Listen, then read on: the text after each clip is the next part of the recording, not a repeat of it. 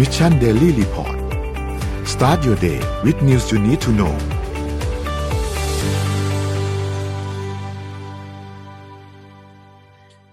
สวัสดีครับยินดีต้อนรับเข้าสู่รายการ Mission Daily Report นะครับประจำวันที่ 4 มีนาคม 2565 นะครับอยู่กับพวกเรา 3 คนนะครับ สวัสดีพี่เอ็มสวัสดีพี่โทมัสครับ สวัสดีครับ สวัสดีค่ะคุณผู้ฟังทุกท่านด้วยครับจับครับ วันนี้ก็เช้าวันศุกร์แล้วนะครับ อีกหนึ่งวันนะฮะของการทำงานก่อนที่เราจะเข้าสู่ช่วงของวันหยุดสุดสัปดาห์กันนะครับยังไงก็วันนี้มาติดตามข่าวสารกันนะครับ เราไปดูกันที่ตัวเลขกันก่อนนะครับ เช่นเคยนะฮะสำหรับจำนวนตัวเลขการฉีดวัคซีนนะครับโควิด -19 นะครับ ตอนนี้ประเทศไทยทั้งหมดนะครับ เราฉีดไปอ่าแล้วสองหนึ่งร้อยยี่สิบสี่ล้าน หนึ่งแสนแปดหมื่นเจ็ดพันสองร้อยสี่สิบสามโดสนะครับฉีดเพิ่มขึ้นเนี่ยนะครับทั้ง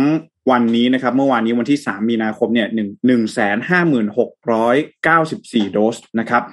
สำหรับสถานการณ์ผู้ป่วยโควิด -19 นะครับตอนนี้มีผู้ป่วยรักษาตัวอยู่นะครับสองแสนสองหมื่นสามพันสี่ร้อยสิบสี่รายนะครับเมื่อวานนี้มีผู้ติดเชื้อรายใหม่อยู่ที่ 23,618 รายนะครับ แล้วก็มีผู้เสียชีวิต 49 รายด้วยกันนะครับ ก็ถือว่ายังสูงกว่าที่ทางด้านของกระทรวงสาธารณสุขเนี่ยต้องการนะครับสำหรับจำนวนผู้เสียชีวิตนะครับ ทั้งหมด 49 รายก็เกิน 20 รายอยู่นะครับ ก็ขอแสดงความเสียใจกับผู้ที่เสียชีวิตทุกๆท่านด้วยนะครับสำหรับในส่วนของดัชนีตลาดหลักทรัพย์นะครับเซ็ตนะครับ เมื่อวานนี้ปิดไปที่ 6.27 จุดนะครับ เปิด เพิ่มขึ้นมา 0.37%นะครับขณะที่ราคาหุ้นต่างประเทศนะครับดาวโจนส์นะครับปรับตัวเพิ่มขึ้นนะครับ 0.25%นะครับ NASDAQ ลบ 0.57%นะครับ NYSE นะครับบวก 1.010%นะครับแล้วก็ฟุตซี่นะครับลบ 1.36%นะครับขณะที่ห้างเสงบวกที่ 0.55%นะครับขณะที่ราคาน้ำมันดิบโลกนะครับ ตอนนี้ เรียกได้ว่าปรับตัวเพิ่มสูงขึ้นเป็นอย่างมากนะครับ ในรอบ 9 ปีแล้วนะครับสำหรับ WTI crude oil นะครับ ตอนนี้ปรับตัวเพิ่มขึ้นไปอยู่ที่ระดับ 110เหรียญสหรัฐต่อบาร์เรลเป็นที่เรียบร้อยนะครับ เพิ่มขึ้น 0.15%ก็จริง แต่ว่าตอนนี้เนี่ยราคาเรียกได้ว่าสูงเป็นอย่างมากนะครับ จากสถานการณ์ที่ยูเครน แล้วก็ปัจจัยกดดันด้านอื่นๆนะครับ เพราะว่าโอเปกเนี่ยในปีในเดือนมีนาคมนะครับ ก็ยังคงกำลังการผลิตอยู่ที่วันละ4แสนล้านบาร์เรล เหมือนเดิมนะครับขณะที่ Brent Crude Oil นะครับอยู่ที่ 113 เหรียญสหรัฐต่อบาร์เรลนะครับ ปรับตัวเพิ่มขึ้น 0.71%นะฮะก็ยังราคายังอยู่ในขาขึ้นนะครับ แล้วก็ราคาก็ยังสูงอยู่นะครับสำหรับราคาทองคำนะครับปรับตัวเพิ่มขึ้น 0.01%นะครับ Gold Spot นะฮะแล้วก็ Cryptocurrency นะครับตอนนี้อยู่ในช่วงไซด์เวย์ นะฮะคือราคาเนี่ยไม่ได้ปรับลดแรงมากนะครับ แล้วก็อยู่ในกรอบประมาณนี้เนี่ยมาสักพักหนึ่งแล้วนะครับอ่าบิตคอยนะครับลบ 2.41%นะครับอีเทเรียมนะครับลบ 3.63%นะครับ Binance ลบ 0.45%แล้วก็ Solana นะครับลบ 4.66%นะครับ Cardano ลบ 4.30%แล้วก็ Bitcup นะครับลบ 3.6%นั่นเองนะครับวันนี้เป็นตัวเลขเศรษฐกิจประจำวันนี้นั่นเองนะครับ ที่เอามาฝากกันนะฮะก็ ด้วยสถานการณ์ของยูเครนก็รัสเซียนะครับ ที่ยังต้องเกาะติดกันรายวันอยู่นะครับอ่าแจ็คเอ็มครับแล้วคุณผู้ฟังทุกท่านนะครับเอ่อล่าสุดครับจำนวนผู้เสียชีวิตนะครับ ตามที่ทางยูเครนแจ้งออกมาก็คือประมาณ 350 คนนะครับ แต่ว่าจำนวนผู้อพยพครับกำลังจะทะลุ1ล้าน คิดว่าทะลุ1ล้านคนไปแล้วด้วยนะครับ แล้วก็ทางสหประชาชาติก็หวั่นเกรงว่าอันนี้จะเป็นวิกฤตที่สุดในรอบศตวรรษนะครับ ครับหลังจากที่รัสเซียบุกยูเครนครบเจ็ดวันแล้วนะครับ ก็ว่ากันว่าจำนวนผู้ลี้ภัยจากยูเครนที่ออกไปนะครับ เพื่อที่จะหนีภัยสงครามเนี่ยพุ่งทะลุหนึ่งล้านคนไปแล้วนะครับ โดยสำนักข่าว AP ก็รายงานว่า ถือเป็นการไหลบ่าของผู้ลี้ภัยที่เกิดขึ้นรวดเร็วที่สุดในศตวรรษนี้นะครับขณะที่ UN ก็เผยว่ากองกำลังรัสเซียยังคงโจมตีเมืองคาเคฟนะครับซึ่งเป็นเมืองใหญ่ที่สุดอันดับ 2 ของยูเครน แล้วก็ปิดล้อมเมืองท่ายุทธศาสตร์ 2 แห่งของยูเครนนะครับจำนวนผู้ลี้ภัยนะครับคิดเป็นสัดส่วนกว่า 2%ของประชากรทั้งหมดในยูเครนนะครับถูกบังคับให้ออกนอกประเทศภายในเวลาไม่ถึง 1 สัปดาห์นะครับลองคิดภาพนะครับของคนประมาณ 1 ล้านคน ที่จะต้องออกจากประเทศในช่วงเวลาเดียวกันภายในเวลาแค่ 7 วันดูนะครับครับการอพยพครั้งใหญ่นี้เกิดขึ้นที่เมืองคาเคฟนะครับ ซึ่งประชาชนที่สิ้นหวังนะครับ ก็พากันหลบหนีจากกระสุนแล้วก็ระเบิดที่ถูกทิ้งลงมา ไปอยู่ตามสถานีรถไฟในเมืองนะครับ โดยไม่รู้ว่าจะมุ่งหน้าไปที่ไหนนะครับสำนักงานข้าหลวงใหญ่ผู้ลี้ภัยแห่งสหประชาชาตินะครับ หรือ UNHCR ก็เตือนว่าการไหลบ่าของผู้ลี้ภัยในยูเครนที่ที่บอกว่า 1 ล้านคนนี้ก็ยังไม่จบสิ้นนะครับ พร้อมทั้งคาดการว่าท้ายที่สุดจะมีผู้คนถึง 4 ล้านคนที่จะเดินทางออกจากยูเครน อย่างไรก็ตามครับ ตัวเลขนี้อาจจะมีการเปลี่ยนแปลงตามรายงานของอัลจ z ซีรานะครับ UNHCR ยังรายงานต่อด้วยว่าในวันแรกที่ยูที่รัสเซียบุกยูเครนนะครับ มีผู้คนว่ากว่า 82,000 คนที่หนีออกนอกประเทศ หลังจากนั้นก็จะมีผู้ลี้ภัยจากยูเครนอย่างน้อยวันละ 117,000ก่อนจึงหมื่นเจ็ดพันคนหนึ่งแสนหนึ่งหมื่นเจ็ดพันคนขออภัยนะฮะก่อนจะพุ่ง เกินสองแสนคนต่อวัน ตั้งแต่วันอังคารที่ผ่านมานะครับ ถ้าถ้าเอาตัวเลขนี้เทียบกับซีเรียนะครับ ซึ่งสงครามกลางเมืองประทุขึ้นเมื่อปีตั้งแต่ปี 2554 นะครับแล้วก็ยังคงเป็นประเทศที่มีผู้ลี้ภัยออกมากที่สุด พบว่าผู้ลี้ภัยออกจากซีเรียจะแตะหนึ่งล้านคน จะต้องใช้เวลาถึงสามเดือนนะครับ โดยโฆษกของ UNHCR ก็กล่าวเมื่อวันพุธที่ผ่านมานะครับ ว่าอัตราการไหลบ่าของผู้ลี้ภัยจากยูเครนดังกล่าว อาจจะทำให้ยูเครน เป็นแหล่งที่มาของวิกฤตผู้ลี้ภัยที่ใหญ่ที่สุดในศตวรรษนี้นะครับ โดยข้อมูลจาก UN ก็ระบุว่าผู้ลี้ภัยจากยูเครนมากกว่าครึ่งครับ เดินทางไปยังโปแลนด์ ขณะที่มากกว่า 116,000 คน เดินทางไปยังฮังการี 79,000 คนไปมอลโดวาและก็ 71,200 คนไปที่สโลเวเกีย อ่านข่าวแล้วรู้สึกว่าสลดหดหู่พอสมควรนะครับ ที่จะต้องเห็นผู้คนจะต้องพลัดพรากจากครอบครัวบ้านเกิดเมืองนอนของตัวเองนะครับ ต่ออีกสักนิดหนึ่งนะครับเมื่อคืนนี้นะครับมีอัปเดตล่าสุดเป็น breaking news เข้ามานะครับเป็นผลการเจรจารอบสองระหว่างยูเครน แล้วก็รัสเซียนะครับซึ่งก็เผยสำนักข่าว AFP นะครับเผยผลการเจรจารอบสองระหว่างผู้แทนนะครับออกมาว่าโดยเป็นการประชุมกันเมื่อวันพฤหัสนะฮะก็คือเมื่อวานนี้ตามเวลาท้องถิ่นว่าผู้เจรจาของอทั้งสองชาติก็คือยูเครนและก็รัสเซียนะระบุว่าทั้งสองชาติตกลงที่จะสร้างเขตฉนวน เพื่อมนุษยธรรมนะครับสำหรับการอบพยพพลเรือนนะครับ โดยการเจรจาระหว่างเจ้าหน้าที่รัสเซีย แล้วก็ยูเครนครั้งที่สองนี้เกิดขึ้นที่ชายแดนชายแดนของโปแลนด์แล้วก็เบลารุสนะครับ ซึ่งเป็นวันที่ 8 ของการบุกยูเครนของรัสเซียนะครับ ซึ่งยูเครนก็กล่าวว่าพลเรือนอย่างน้อย 350 คนถูกสังหารตั้งแต่การเริ่มโจมตียูเครนตั้งแต่เมื่อสัปดาห์ที่แล้วนะครับ ขณะที่รัสเซียอ้างว่าไม่ได้กำหนดเป้าหมายพื้นที่พลเรือน ถึงแม้ว่าจะมีหลักฐานที่ค่อนข้างชัดเจนนะครับ การผู้เจรจาของรัสเซียนะครับ ก็ออกมาแจ้งว่าการเจรจารอบที่ 2 สิ้นสุดลงแล้ว น่าเสียดายที่ยูเครนยังไม่มีผลลัพธ์ที่ต้องการนะครับ มีเพียงการตัดสินใจเกี่ยวกับการจัดตั้งเขตฉนวนเพื่อมนุษยธรรมนะครับ โดยคนที่ออกมาพูดเรื่องนี้คือที่ปรึกษาประธานาธิบดียูเครน คือมิคาอิลโปโดยักนะครับ อันนี้มาทวีตนะครับ แล้วก็ รัฐมนตรีกระทรวงวัฒนธรรมของรัสเซียนะครับ ก็กล่าวว่าคำถามหลักที่เราตัดสินใจในวันนี้ก็คือประเด็นเรื่องการช่วยชีวิตผู้คนพลเรือนซึ่งอยู่ในเขตที่มีการปะทะกันทางการทหารนะครับรัสเซียขอให้พลเรือนที่พบว่าตัวเองอยู่ในสถานการณ์นี้นะครับ หากการปฏิบัติทางการทหารยังดำเนินการต่อไป ให้ไปใช้เขตฉนวนเพื่อมนุษยธรรมที่ว่านี้นะครับ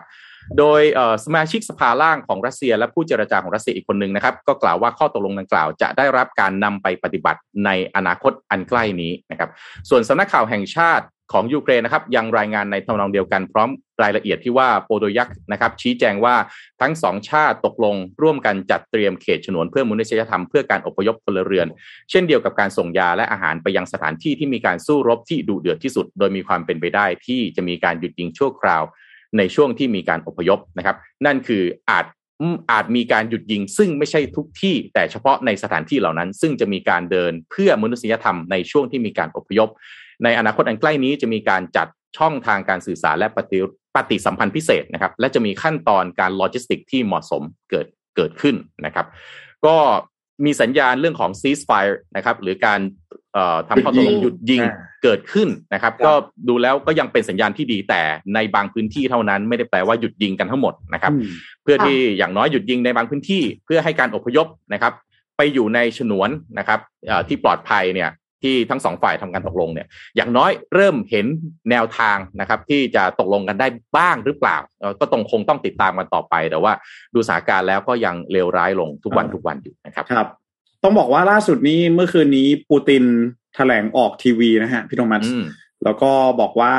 เออเขาเรียกว่าแมสเซจที่ปูตินพยายามจะสื่อสารเนี่ยดูแล้วเหมือนจะยังเดินหน้าต่อนะฮะสำหรับเรื่องของปฏิบัติการทางการทหาร แล้วก็ ทางด้านของ CNN เองก็รายงานว่าปูตินออกมาแถลงออกทีวีครั้งนี้เนี่ย อ้างว่านะครับ แผนปฏิบัติการทางการทหารในครั้งนี้ เป็นไป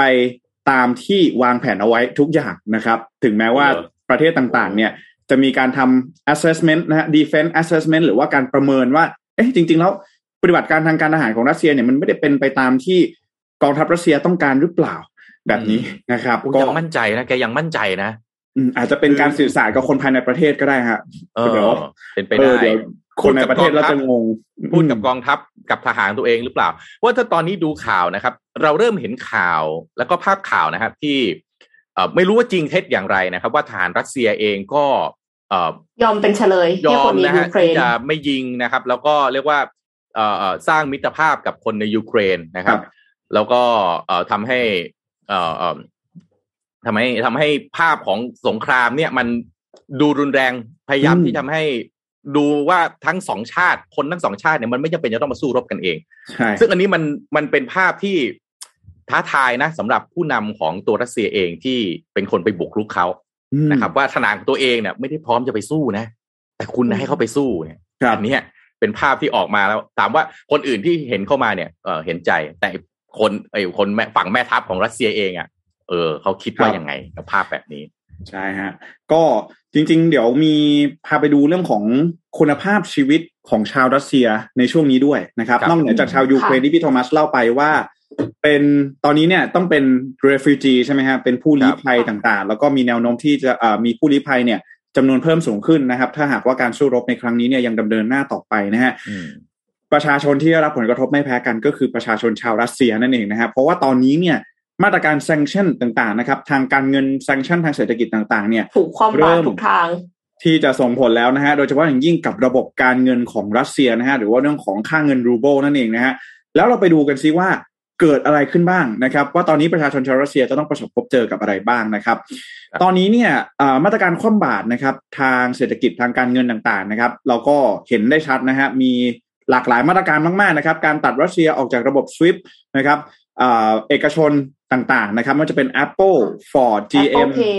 Volvo ใช้ไม่ได้อ่าใช่ครับ BP Netflix นะฮะล่าสุดนี้อีเกียนะฮะประกาศระงงับการดำเนินธุรกิจใน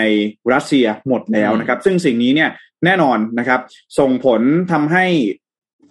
ชาวรัสเซียที่ทำงานให้กับบริษัทต่างชาติเหล่านี้ตกงานทันทีนะฮะอาจจะไม่ได้ตกงานแต่ว่าอาจจะต้องพักงานหรือว่าอะไรแบบนี้นะครับ รายได้ก็ขาดหายไปนะครับ แต่ว่าเราไปดูกันภาพรวมๆแล้วกันนะครับ ว่าสิ่งที่เกิดขึ้น มีอะไรบ้างนะครับ อย่างแรกเลยก็คือว่าสินค้าที่ใช้ในชีวิตประจำวันนะครับ อย่างเช่น รถยนต์นะครับ โทรศัพท์เสื้อผ้าอาหารนะครับ มีราคาปรับตัวเพิ่มสูงขึ้นทันทีนะครับ ถึงแม้ว่ารัสเซียเนี่ยจะเป็นผู้ส่งออกก๊าซธรรมชาติ แล้วก็น้ำมันดิบรายสำคัญของโลกเนี่ย แต่ขณะเดียวกันรัสเซียเองก็ยังคงต้องพึ่งพาการนำเข้าสินค้าหลากหลายประเภทเช่นเดียวกันนะครับ การที่ค่าเงินรูเบิลเนี่ยอ่อนค่าลงนะครับ เมื่อเทียบกับค่าเงินดอลลาร์สหรัฐเนี่ยมันก็ส่งผลทำให้ข้าวของสินค้าต่างๆนะครับในรัสเซียเนี่ยปรับตัวเพิ่มสูงขึ้นนะครับ ตอนนี้ประชาชนชาวรัสเซียนะครับ มีความต้องการที่จะถือสกุลเงินต่างประเทศพี่ธรรมัสเพราะว่าไม่รู้ว่าเงินรูเบิลของตนเองเนี่ยมันจะอ่อนค่าใช่ลงไปมากแค่เท่าไหร่นะครับ ก็ต้องการมีความต้องการสกุลเงินต่างประเทศในประเทศเยอะขึ้นมากๆนะครับ โดยชาว ผู้คนชาวรัสเซียเนี่ยก็บอกว่าไม่รู้เหมือนกันนะครับ ว่ามูลค่าจะเป็นอย่างไร ในขณะเดียวกันคนที่ไม่สามารถหาสกุลเงินต่างประเทศนะครับ มาเอาไว้ถือครองได้เนี่ย ก็จะเน้นไปที่การจับจ่ายใช้สอยในการกักตุนสินค้านะครับ เพราะเขาก็ไม่รู้เหมือนกันว่าราคาสินค้าเนี่ยจะแพงขึ้นไปอีกเมื่อไหร่นะครับรัสเซียนะครับรัฐบาลรัสเซียเนี่ยก็พยายามทุกวิถีทางนะครับในการคงค่าเงินของตนเองเอาไว้นะครับไม่ว่าจะเป็นการปิดตลาดหลักทรัพย์ MOEX นะฮะหรือว่า Moscow Exchange นะครับที่เป็นตลาดหลักทรัพย์ของประเทศเนี่ย เพื่อป้องกันการเทขายหุ้นนะครับของนักลงทุนต่างชาติ เพื่อรักษาค่าเงินรูเบิลเอาไว้ไม่ให้เงินเนี่ยไหลออกจากประเทศนะครับ อีกอย่างหนึ่งเลยก็คือรัฐบาลก็สั่งให้บริษัทยักษ์ใหญ่นะครับ หลายรายด้วยกันนะครับ ขายสกุลเงินต่างประเทศของตนเองออก 80%นะครับทำให้เพื่อที่จะทำให้เงินรูเบิลเนี่ยมันยังคงมีดีมาอยู่นะฮะจะได้ไม่อ่อนค่าไปมากกว่านี้นะฮะอันนี้เป็นในส่วนของประชาชนนะครับ แต่สิ่งที่น่าสนใจเลยก็คือผู้ประกอบการฮะขนาดกลางแล้วกันนะครับ เอ่อ SME นะครับผู้ประกอบการ SME บางรายเนี่ยนะครับให้สัมภาษณ์ให้สัมภาษณ์กับสำนักข่าวเอ่อ DW นะครับของทางเยอรมันเนี่ยก็ระบุว่าปฏิบัติการการโจมตียูเครนในครั้งนี้เนี่ยส่งผลให้ธุรกิจของเขาไม่สามารถทำกำไรได้ในระยะเวลาเพียงชั่วข้ามคืนนะครับ ผู้ประกอบการบางรายนะครับ เช่น บริษัทโฆษณา บริษัทโฆษณาเนี่ย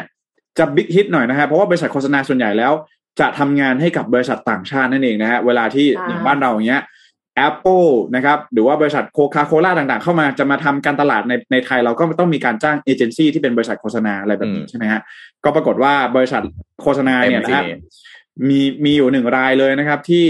บอกเจ้าของเนี่ยบอกว่าต้องขอหนีไปแป๊บหนึ่งนะฮะหนีไปอยู่อาร์เมเนียนะฮะแล้วก็บอกว่าตอนนี้เนี่ยบริษัทของเขาได้รับผลกระทบเป็นอย่างมากนะครับ ขณะที่ผู้ประกอบการด้านการท่องเที่ยวนะครับ ก็บอกว่าก็ได้รับผลกระทบเช่นเดียวกันนะครับ จากการระงับเที่ยวบิน แล้วก็การเดินทางนะครับ แล้วก็แน่นอนว่าพอมันมีคอน FLICT แบบนี้นะครับ มีมาตรการคว่ำบาตรทางการเงินต่างๆ อย่างนี้เนี่ย ก็โควิดด้วยนะครับอืมแทบจะไม่มีใครเดินทางมาเที่ยวที่รัสเซียเลยนะครับ ประกอบกับประชาชนภายในประเทศเองก็เช่นเดียวกัน พอเจอกับเรื่องของสภาวะเศรษฐกิจแบบนี้เนี่ย ก็ไม่ค่อยนิยมเดินทางท่องเที่ยวกันสักเท่าไหร่นะฮะทำให้ผู้ประกอบการที่เกี่ยวข้องกับด้านการท่องเที่ยวนะครับ ก็ออกมาให้ข้อมูลเช่นเดียวกันว่า โอ้โห การบุกยูเครนในครั้งนี้เนี่ยทำให้บริษัท หรือว่าทำให้กิจการของเขาเนี่ยไม่สามารถสร้างกำไรได้ในระยะเวลาเพียงแค่ชั่วข้ามคืนเท่านั้นนะครับ จากทำธุรกิจกันอยู่ดีๆเนี่ยจะฟื้นจากโควิดเนี่ยนะฮะโผล่มาตื่นเช้ามาอีกวันนึงเนี่ยปรากฏว่าโอ้โหค่างเงินต่างๆทำให้ประกอบธุรกิจเนี่ยได้อย่างยากลำบากนะครับ นอกจากทางด้านของมัน SME ประชาชนฟังแล้วนะฮะแจ็คฟังแล้วมันคุ้มไหมฮะเนี่ย พี่ทำไมมันตกลงโอ้โหใครได้ประโยชน์คะถูกต้องค้าฮะอาวุธใช่ไไหมคะที่ได้ประโยชน์ ขนาด billionaire นะฮะมหาเศรษฐีเองนะครับ อย่างคุณโอเล็กเดริปัสกานะฮะก็มีการออกมาเรียกร้องให้รัฐบาลเนี่ยหยุดโจมตีโดยเร็วนะครับ โดยมีการเอ่อโพสต์ข้อความนะครับผ่านเทเลกราฟของตนเองนะครับ บอกว่า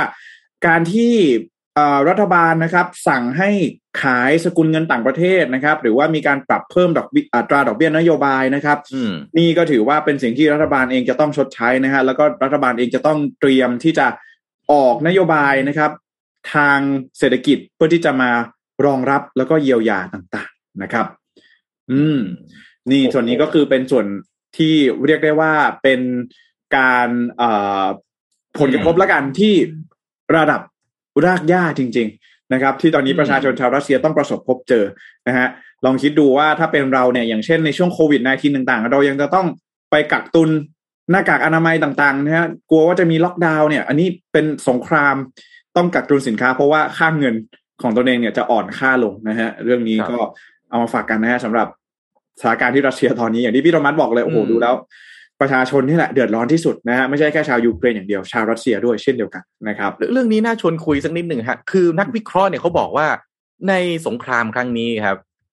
ยูเครนทำได้ดีกว่าที่คิด หมายถึงว่าต้านไว้ได้ดีกว่าที่คิดการรวมแรงรวมใจเนี่ยทำได้ดีกว่าที่ที่คิด ในขณะที่รัสเซีย น่าจะประเมินนะฮะผลกระทบที่ตัวเองได้เจอเนี่ย น้อยไปกว่าที่คิด แล้วรัสเซียเองก็ทำได้แย่กว่าที่คิดด้วยครับอันนี้คือสิ่งที่นักวิเคราะห์บอกนะฮะอืมนั่นสิ่งที่เอ่อรัสเซียเนี่ยใช้เวลามากกว่าอาทิตย์หนึ่งแล้ว พอเข้าไปเนี่ย ก็ตอนแรกนักวิเคราะห์ก็มองว่าโอ้โหรัสเซียถ้าเข้าไปเนี่ยแป๊บเดียวยึดเคียฟได้แน่นอนนะเพราะว่ากำลังทางทหารเนี่ยมันคนละเรื่องกับยูเครนเลยคปรับรากฏว่าอาทิตย์กว่าผ่านไปแล้วครับ ยังเนี่ยอยู่ที่คาเคียฟนะครับ แล้วก็ประชาชนก็ออกมาลุกขึ้นมาสู้กัน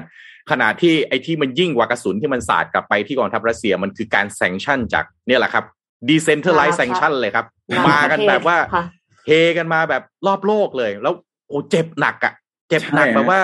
แบบว่าจินตนาการไม่ถูกเลยว่าโอ้โหไอประเทศที่มันโดนขนาดนี้เนี่ย คนมันอยู่กันยังไงอะเนี่ยใช่แล้วบาดแผลทางเศรษฐกิจแบบเนี้ยพี่โทมัส ผมเชื่อว่าหลาย ๆ คนน่าจะเคยเห็นแล้วจากกรณีของโควิด -19 เนี่ยลองดูสิกว่ากว่าเราจะฟื้นอะพี่โทมัส แล้วนี่เนี่ย ตอนนี้เป็นเพิ่งเป็นวันที่แปดหรือว่าประมาณหนึ่งสัปดาห์กว่าอืมๆของมาตรการแซงชั่นต่าง ๆ ทางอืมทางระบบเศรษฐกิจทางการเงินต่าง ๆเนี่ยแล้วเมื่อไหร่จะฟื้น เอาจริงๆผมคิดว่าแค่หนึ่งสัปดาห์เนี่ยมันก็มีบาดแผลแล้วนะแล้วถ้าเกิดว่ามันยังยืดเยื้อต่อไปเนี่ย เป็นเดือนสองเดือนสามเดือนเนี่ยโอ้โหบาดแผลมันยิ่งลึกเข้าไปอีกนะฮะเอ้ยแล้วแล้วพี่ตั้งคำถามต่ออย่างเงี้ยนะเอ็มแจ็คชวนคุยเลยนะ สมมุติอะคุณยึดยูเครนได้เนี่ย คุณเอายูเครนไหมเนี่ยถามจริงเหอะ คือยูเครนจะอยู่ในมือคุณแบบปกติได้จริงๆเหรอใช่ผมเชื่อเป็นไปไม่ได้หรอกประชาชนก็ไม่ยอมอยู่แล้วอะครับ แล้วค่ะแล้วต่างชาตินานาชาติเนี่ยจะแซงชั่นคุณแบบตลอดกาลนานตราบใดก็ตามที่คุณมียูเครนอยู่ในมือเนี่ยเอ๊ะมันอืมเป็นไปได้เหรือพี่จินตนาการสถานการณ์แล้วพี่เดาใจเขาไม่ออกว่าเอ้เขาวางแผนยังไงฮะเนี่ยหลังจากเนี้ยไปเนี่ยถูกต้อง เออ ถ้าไปมียูเครนอยู่ในมือโอ้โหยึดยูเครนมาได้ประกาศชัยนะชัยชนะเสร็จ คุ้มเหรอต้องเจแล้อวกัก็บอยู่โดดเดี่ยว อยู่เจอกลางรีโลซิกสโดแตยนที่ไม่มีต่างใครๆแน่นอนเลยนะฮะ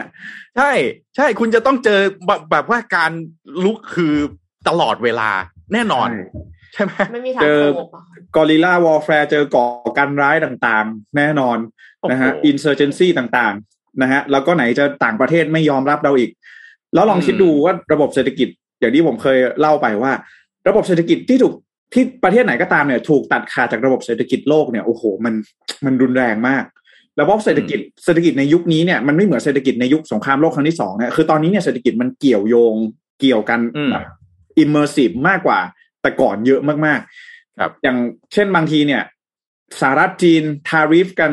อืมไทยเราก็ได้รับผลกระทบนะใช่ไม่ไม่ใช่ว่าเราเนี่ยไม่เกี่ยวกันอะไรอย่างนี้แต่ว่าพอมี tariff มีนโยบายมี trade war ต่างๆ เราก็ได้รับผลกระทบเช่นเดียวกันเดี๋ยวนี้เนี่ยเศรษฐกิจยุคนี้มัน immersive มากๆ โดยเฉพาะอย่างยิ่งอืมเรื่องของการเงินด้วย ระบบการเงินต่างๆ มันก็เปลี่ยนไปมากแล้วนะครับ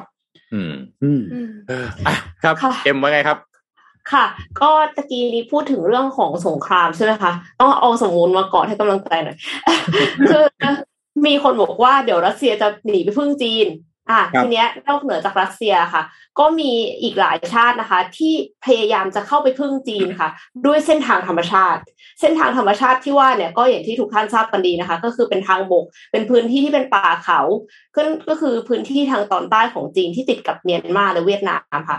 พอมีคนพยายามเข้าจีนตลอดเวลาก็ต้องมีหน่วยลาดตระเวนลาดตระเวนเพื่ออะไรเพื่อที่จะให้สกัดกั้นคนที่เข้าจีนโดยผิดกฎหมายใช่ไหมคะซึ่ง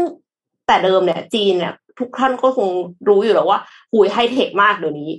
ไฮเทคแบบว่าเอาโดรถูกต้นองเอากล้องใช่มาติดทุกอย่างใช่ไหมคะแต่ว่าพอมันเป็นพรมแดนธรรมชาติแล้วมันเป็นป่าเขามันไม่ได้ง่ายขนาดนั้น แล้วพอมันไม่ได้ง่ายขนาดนั้นเขาก็เลยมีนวัตกรรมใหม่ค่ะนวัตกรรมใหม่ที่ไม่ได้ใหม่สักเท่าไหร่ เพราะว่ามันเป็นภูมิปัญญาชาวบ้านครับซึ่งนั่นก็คือการใช้ห่านค่ะมาลาดตระเวนหาหาน ห่านนี่แหละค่ะ มาลาดตระเวนเพราะว่าในเขตเล็ก ๆ เมืองชายขอบเล็ครักบๆในมณฑลที่ถือเป็นมณฑลชายขอบของจีนอย่างกวางสีเนี่ยงบประมาณในการดูแลพรมแดนมีจำกัด และพรมแดนก็อย่างที่บอกว่าเป็นภูเขาไม่ได้ดูแลง่าย ๆนะคะ ถ้าใช้เทคโนโลยีไฮเทคก็ใช้ได้ แต่มันแพงมาก ก็เลยต้องเพิ่มคนไปลาดตระเวนโอ้โหแต่คนลาดตระเวนเนี่ย มีไม่พอสำหรับพรมแดนที่แปลกยาวขนาดมากนั้น ก็เลยเอาห่านมาเป็นผู้ช่วยค่ะ อืมอันนี้เขาเรียกซึ่ทงหาหารหรือเปล่าครับ ทหารใช่ไหมครับห่านเนี่ยเป็นสัตว์เฮ้ยได้ได้ อันนี้ได้ฮะคุณผู้ฟังซื้อทซื้อหารนะฮะโอเค ครับห่านเนี่ยมันเป็นสัตว์ที่อยู่ได้ตามภูมิประเทศทางใต้ของจีนอยู่แล้วห่านตัวใหญ่มากแล้วก็โวยวายเสียงดังสุดๆ ถ้ามีใครเข้าใกล้เนี่ย เอาคือมันดุมากๆเลยดุเหมือนหมาเลยเอางี้ดีกว่า แล้วก็แบบครับว่า คือโวยวายมากแล้วก็เวลาโดนกัดทีก็คือเจ็บเลยนะคะ ไอเดียแบบเนี้ยอ๋อก็เลยทำให้เมืองฉงชัว ฉงจั่วในมณฑลกวางสีที่มีพรมแดนติดเวียดนามเรา 533 กิโลเมตรเนี่ยก็คือจัดทีมผสมเพื่อลาดตระเวนขึ้นมา โดยหนึ่งทีมเนี่ยประกอบไปด้วยคนสองคนค่ะ หมาหนึ่งตัวห่านอีกสองตัวค่ะ ครับพบทีมเหล่านี้เนี่ย ได้ทุกจุดตรวจกว่าสามร้อยจุด คิดดูอืมคือเป็นทีมผสม diversity ของจริงค่ะ diversity นี่ไม่ใช่แบบว่าผู้หญิง LGBTQ หลายเชื้อชาตินะคะ อันนี้คือ มันไม่ใช่หลายสัญชาติไม่ใช่หลายเชื้อชาติมีสัตหลายว์ปีเผ่ากพันธุ์หลายมีไพสายรพันเมธุ์ดมีสุนัขอะไรถามว่าฟังดูน่าตลกมากแต่เว่าครับเพราะว่าในเดือนธันวาคมที่ผ่านมาค่ะ ก็คือจับคนที่พยายามจะลักลอบเข้าจีนได้จริงอ่าๆสองคนนะคะ หลังจากที่หานเห็นแล้วก็แบบร้องบอกเจ้าหน้าที่โวยวายหนักมากอะค่ะ ครับอ๋อเอ้ยแต่ว่าคนยุคโบราณครับ เขาใช้ห่านเฝ้าบ้านจริงๆฮะ ใช่เหรอครับพี่จำได้เฮ้ยสมัยผมรู้อะสมัยเด็ก ๆ ใช่อันนี้เรื่องจริง คือห่านเนี่ยเอ่อมีความดุแค่หมาอย่างเงี้ยเหรอนะครับ แล้วก็กัดด้วยนะครับห่านนี่กัดนะนะครับ แล้วก็ไล่ไล่ไล่เอ่อไล่เอ่อผู้ลุกลานอันที่เขาอืมเขาใช้จริง ๆ เมื่อก่อนพี่จำได้เลยสมัยเด็ก ๆ คนข้างบ้านพี่เลี้ยงห่านไว้เฝ้าบ้าน อันนี้เรื่องจริงเขารู้ไม่เจ้าของไม่ใช่ไหมพี่โทมัสแปลกประหลาดอะไรนะครับเขารู้เจ้าของใช่ไหมรู้เจ้าของด้วยครับเขารู้ด้วยว่าอ๋อใครไม่ใช่เขางัจะบไล่เจ้าของใครเขาจะกัด ใครเขาจะไม่กัดอะไรอย่างเงี้ยโอ้โหนะครับ เออ อ่าอันนี้อันนี้โอ้สมัยนี้ยังใช้ได้อยู่เนาะเป็นทหารนะฮะทหารทหารเป็นดีๆนะครับ อย่าตกนอนหนูเด็ดขาดนะครับผมนะฮะบ้านไหนยังใช้อยู่นะฮะ ลองคอมเมนต์กันมาบอกหมีน่อยก็นะบคอรักบเลยว่าค่ะเออหรือบ้านไหนใช้ครโดห่กัดบ้านใครใช้เอ่อฟังก์ชันอะไรในการเฝ้าบ้านลองลองเล่าให้ฟังกันสักนิดหนึ่งนะฮะอ่าเออนะครับ บางที่ใช้โดรน บางที่ใช้ห่านนะครับโอ้โหเออเรียกว่าเออเออห่านนี่นอกจากจะเฝ้าบ้านแล้วยังไล่ยุงได้อีกฮะ เอออ่าห่านห่านอะกินกินหญ้าห่านหากินยุงโอ้แม่พี่ยังส่งมุกไม่ทันนะฮะนี่แจ็คเล่นเองตบเองนะครับอะเอ็มอยู่ที่เรื่องของเอ่ออะไรนะชายแดนธรรมชาตินะครับครับ ก็มีอย่างหนึ่งครับที่พี่คิดว่าเป็นเรื่องที่อยู่ในประเทศไทยเรา แล้วก็คิดว่าเป็นประโยชน์นะฮะที่เราคงต้องรู้กันนะครับครับ ล่าสุดครับดาวเทียมของกิสดาครับค้นพบนะฮะใช้ดาวเทียมเนี่ยนะครับพบจุดความร้อนครับทะลุหลักพันจุดที่เชียงใหม่นะครับครองแชมป์สูงสุด จุดความร้อนที่ว่านี้คืออะไรลองมาลังลองมาฟังกันดูเนี่ยนะครับ ตั้งแต่วันที่ 2 มีนาคมครับสำนักข่าวจากสำนักงานพัฒนาเทคโนโลยีอวกาศ และภูมิสารสนเทศองค์การมหาชนหรือกิสดานะครับครับเผยข้อมูลจากดาวเทียม Suomi NPP นะครับของระบบเวียนะครับ พบจุดความร้อนนะครับ ทั้งประเทศเนี่ย1,060 จุดนะครับเพิ่มขึ้นจากวันก่อนเนี่ย318 จุด พบมากที่สุดครับในพื้นที่ป่าสงวนแห่งชาติ 301 จุด พื้นที่ป่าอนุรักษ์ 254 จุด พื้นที่เกษตร 248 จุด แล้วก็พื้นที่เขตสปก146 จุดนะครับ พื้นที่ชุมชนแล้วก็อื่นๆ อีก 104 จุด แล้วก็พื้นที่ริมทางหลวง 7 จุด ประเด็นที่น่าสนใจของจุดความร้อนพวกนี้คืออะไรครับ ก็คือการจุดไฟเผาครับ แล้วสิ่งที่ตามมาคืออะไรครับ นี่แหละครับ ถ้าอยู่ในป่าถ้ามันเป็นไฟธรรมชาติยังพอเข้าใจได้ครับ แต่มันยังมีไอ้จุดที่อ่ามนุษย์ครับ เราเอาไม่เป็นคนถึงจุด ความอ่าร้อนพวกนี้ขึ้นมานะครับครับ คือจุดความร้อนเนี่ยนะครับ มันอะมองภาพรวมก่อนนะครับ ถ้ารวบรวมจุดความร้อนตั้งแต่หนึ่งมกราคมถึงหนึ่งมีนาคมเนี่ยนะครับ พบว่าภาคตะวันออกเฉียงเหนือหรืออีสานของเราเนี่ยมีจุดความร้อนไปแล้วทั้งหมด 7,912 จุดครับภาคเหนือ 7,033 จุด ภาคกลาง 4,550 จุด จุดความร้อนที่ว่าคือถ้าเป็นเผาแบงก์กงเต็กนี่มันมองไม่เห็นหรอกนะครับ แต่ถ้าแบบว่าเป็นจุดไฟเผาหญ้าครับอืม นะฮะมันก็จะเป็นจุดไฟความร้อนแบบนี้ ลองคิดดูครับ ถ้าแค่สามเดือนนะฮะหนึ่งภาคนะฮะอย่างเช่นภาคเหนือเนี่ยเจ็ดพันจุดตะวันออกเฉียงเหนือเจ็ดพันจุด ทั้งปีเนี่ยฮะเรามีครับการจุดไฟเผาอะไรพวกนี้จนเป็นจุดความร้อนเนี่ยมากขนาดไหน ลองไปดูคนเปรียบเทียบนะครับ ถ้าคิดว่าอะประเทศไทยเราก็ยังดีหน่อยถูกต้องครับ เพราะว่าถ้าไปดูที่เมียนมาครับ ก็มีจุด ทั้งหมดเนี่ย 4,212 จุด ประเทศไทยพันกว่าจุด ถูกไหมครับ รองลงมาอันดับ 2 เนี่ยเป็นลาวครับ 4,000 เอ่อ 2,479 จุดนะครับ แล้วก็กัมพูชานะครับ 1,743 จุดตามลำดับนะครับ ข้อมูลจุดความร้อนที่เพิ่มขึ้นอย่างต่อเนื่องเนี่ยนะครับ ในประเทศเพื่อนบ้านนะครับ ค่อนข้างน่าเป็นห่วงมากครับ เพราะว่าอะไรฮะ ในประเทศไทยเราอาจจะไม่มากเท่าเขาครับ แต่ว่า ทั้งหมดนี้ฮะส่งผลกระทบต่อคุณภาพอากาศและ PM 2.5 ในประเทศไทย เนื่องจากสุดท้ายครับ ลมก็จะพัดฝุ่นละอองแล้วก็หมอกควันเข้ามานะครับ เพราะฉะนั้นเราทุกคนพอรู้แบบนี้คงต้องดูแลสุขภาพตัวเองให้ดีเลยครับ ปัญหาเรื่องของไฟป่าหมอกควันนะครับ ตอนนี้ส่งผลกระทบอย่างใหญ่หลวงกับระบบต่างๆ ของประเทศนะครับ โดยเฉพาะเศรษฐกิจสังคมนะครับ ดังนั้นในอนาคตอันใกล้นี้ครับประเทศไทยกำลังจะได้ใช้ระบบ T T H O E S ขีดสองเนี่ยนะครับ ซึ่งผมไม่แน่ใจว่าเขาอ่านว่าอะไรนะฮะ อย่างเต็มรูปแบบนะครับ ซึ่งหนึ่งในภารกิจสำคัญของระบบนี้ครับ คือการสำรวจวิเคราะห์ และติดตามสถานการณ์ภัยพิบัติที่เกิดขึ้น หรือคาดว่าจะเกิดขึ้นได้อย่างทันท่วงทีและแม่นยำเพื่อการสนับสนุนข้อมูลสำคัญให้กับทุกหน่วยงานที่เกี่ยวข้องได้นำข้อมูลไปใช้ในการวางแผนป้องกันบรรเทา และแก้ไขปัญหาได้จงจุดมากยิ่งขึ้น ประเด็นสำคัญคือไฟป่าจะมีหรือเปล่า นะครับ หรือการเผาหญ้าโดยชาวบ้านนะครับ ที่อาจจะถ้าใช้คำว่ารู้เท่าไม่ถึงการได้อยู่หรือเปล่าครับ จริง ๆ แล้วทุกวันนี้ก็ออกมาพูดกันเยอะนะครับว่า หรือจุดไฟเผาจะด้วยสาเหตุอะไรก็ตามแต่เนี่ยนะครับ มันเป็นต้นเหตุให้เกิดปัญหาฝุ่นละอองนะครับ แล้วก็ PM 2.5 นะครับ ก็อ่าติดตามกันต่อไปครับ คือค่ะจริงอ๋อๆกิสตาก็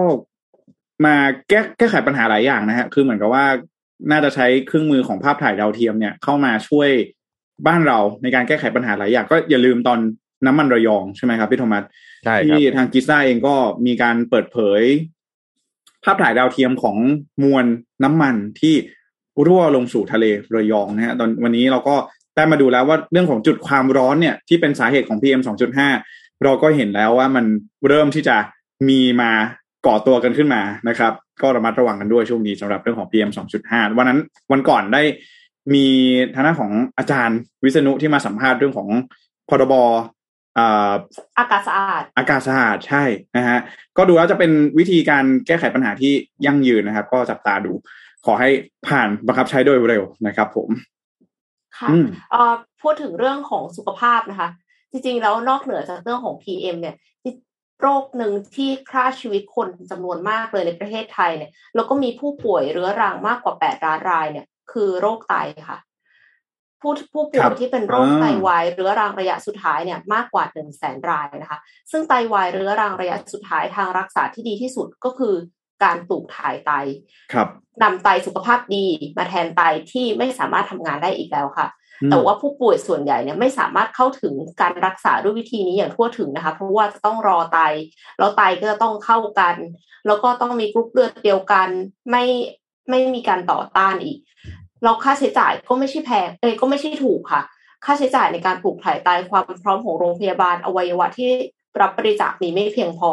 ทำให้ผู้ป่วยโรคไตเรื้อรังระยะสุดท้ายเนี่ยจำเป็นต้อง เข้ารับการรักษาด้วยวิธีการฟอกไต ซึ่งเป็นการรักษาในรูปแบบประคับประคอง ไม่ให้ของเสียดข้างในร่างกาย แล้วก็รอจนกว่าจะมีโอกาสได้เข้ารับการปลูกถ่ายไต และมีผู้ป่วยจำนวนไม่น้อยค่ะ ที่ต้องเสียชีวิตไประหว่างรอการปลูกถ่ายไต ทางแก้ปัญหาก็คือเพาะไตขึ้นมา อ่า การเพาะไตเพาะเลี้ยงเนื้อเยื่ออะไรเงี้ยค่ะ ก็มีอยู่แล้ว แต่ว่าเขาเอาเทคโนโลยีการพิมพ์สามมิติค่ะ 3D printing มาทำเป็น 3D bio printing ซึ่งก็คือจำลองโมเดลสามมิติในคอมพิวเตอร์ แล้วก็สั่งพิมพ์ผ่านเครื่องพิมพ์สามมิติ แต่ว่าแทนที่จะใช้วัสดุโพลิเมอร์หรืออื่นๆ ก็คือใช้เซลล์ค่ะ ในการมาพิมพ์เพื่อที่จะออกมาเป็นไตขึ้นมาจริง ๆ ครับ อันนี้ค่ะก็คือเป็นผลงานของสตาร์ทอัพสัญชาติอเมริกันนะคะ ชื่อ Trestle Biotherapeutics นำกระบวนการ พิมพ์ชีวภาพสามมิติเนี่ยมาใช้ในการสร้างไตที่มีศักยภาพในการทำงาน ใกล้เคียงกับไตของมนุษย์ โดยนำสิทธิบัตรการทดลองของมหาวิทยาลัยฮาร์วาร์ดที่ได้สร้างเนื้อเยื่อไต ด้วยเครื่องพิมพ์ชีวภาพสามมิติได้สำเร็จ มาต่อยอดให้กลายเป็นอวัยวะจริง ๆ และสามารถปลูกถ่ายให้กับผู้ป่วยได้ค่ะ ในการสร้างไตด้วยเครื่องพิมพ์ชีวภาพสามมิติ คือ นักวิทยาศาสตร์จะใช้สเต็มเซลล์เป็นหมึกพิมพ์ ซึ่งสเต็มเซลล์เหล่านี้จะเจริญเป็นเนื้อเยื่อไตได้ในที่สุด ทั้งนี้ไตที่ถูกสร้างขึ้นเนี่ยยังมีข้อจำกัดในเรื่องของระบบไหลเวียนเลือดภายใน เนื่องจากไตคืออวัยวะที่กรองเลือดและของเสียต่างๆ อีกทั้งยังมีหลอดเลือดกระจายอยู่มากมายนะคะ ถ้าหลอดเลือดภายในไตเจริญไม่ดี ก็จะส่งผลให้ไตเนี่ยไม่สามารถกรองเลือดและของเสียได้ค่ะ เมื่อปลูกถ่ายเข้าไปในผู้ป่วย มันก็ไม่ต่างอะไรจากการทำนำไตที่ใช้ไม่ได้เข้าไปในร่างกายใช่ไหมคะจึงมีกระบวนการพัฒนาที่เรียกว่า sacrificial writing in functional tissue หรือว่าย่อว่า SWIFT SWIFT นี้ไม่เกี่ยวกับการเงินนะคะ SWIFT อันนี้คือกระบวนการกระตุ้นการสร้างหลอดเลือดภายในไตค่ะ โดยที่ นักวิทยาศาสตร์เนี่ยหลังจากที่ได้สร้างไตขนาดเล็กขึ้นจากสเต็มเซลล์แล้ว ในระหว่างขั้นตอนเพาะเลี้ยงเนื้อเยื่อให้เจริญเติบโตกลายเป็นไตที่สมบูรณ์ จะมีการใส่ของเหลว ให้เกิดการไหลเวียนเข้าไปในไตอย่างต่อเนื่อง เพื่อกระตุ้นให้ไตเกิดการปรับตัวสร้างหลอดเลือดให้รองรับการไหลเวียนของของเหลวได้อย่างเพียงพอ ผลลัพธ์ที่ได้พบว่าไตเนี่ยที่ได้รับการกระตุ้นด้วยกระบวนการ SWIFT มีการเจริญเติบโตของหลอดเลือดในหน่วยไตดีขึ้นอย่างมีนัยสำคัญ เมื่อเทียบกับการเพาะเลี้ยงแบบธรรมดาค่ะ ซึ่งในอนาคตนักวิทยาศาสตร์คาดว่า ไตที่สุกสร้างขึ้นด้วยวิธีการพิมพ์ชีวภาพ จะมีประสิทธิภาพเพียงพอที่จะนำไปใช้เป็นอวัยวะปลูกถ่าย ให้แก่ผู้ป่วยไตเรื้อรังได้ในที่สุดค่ะ นับว่า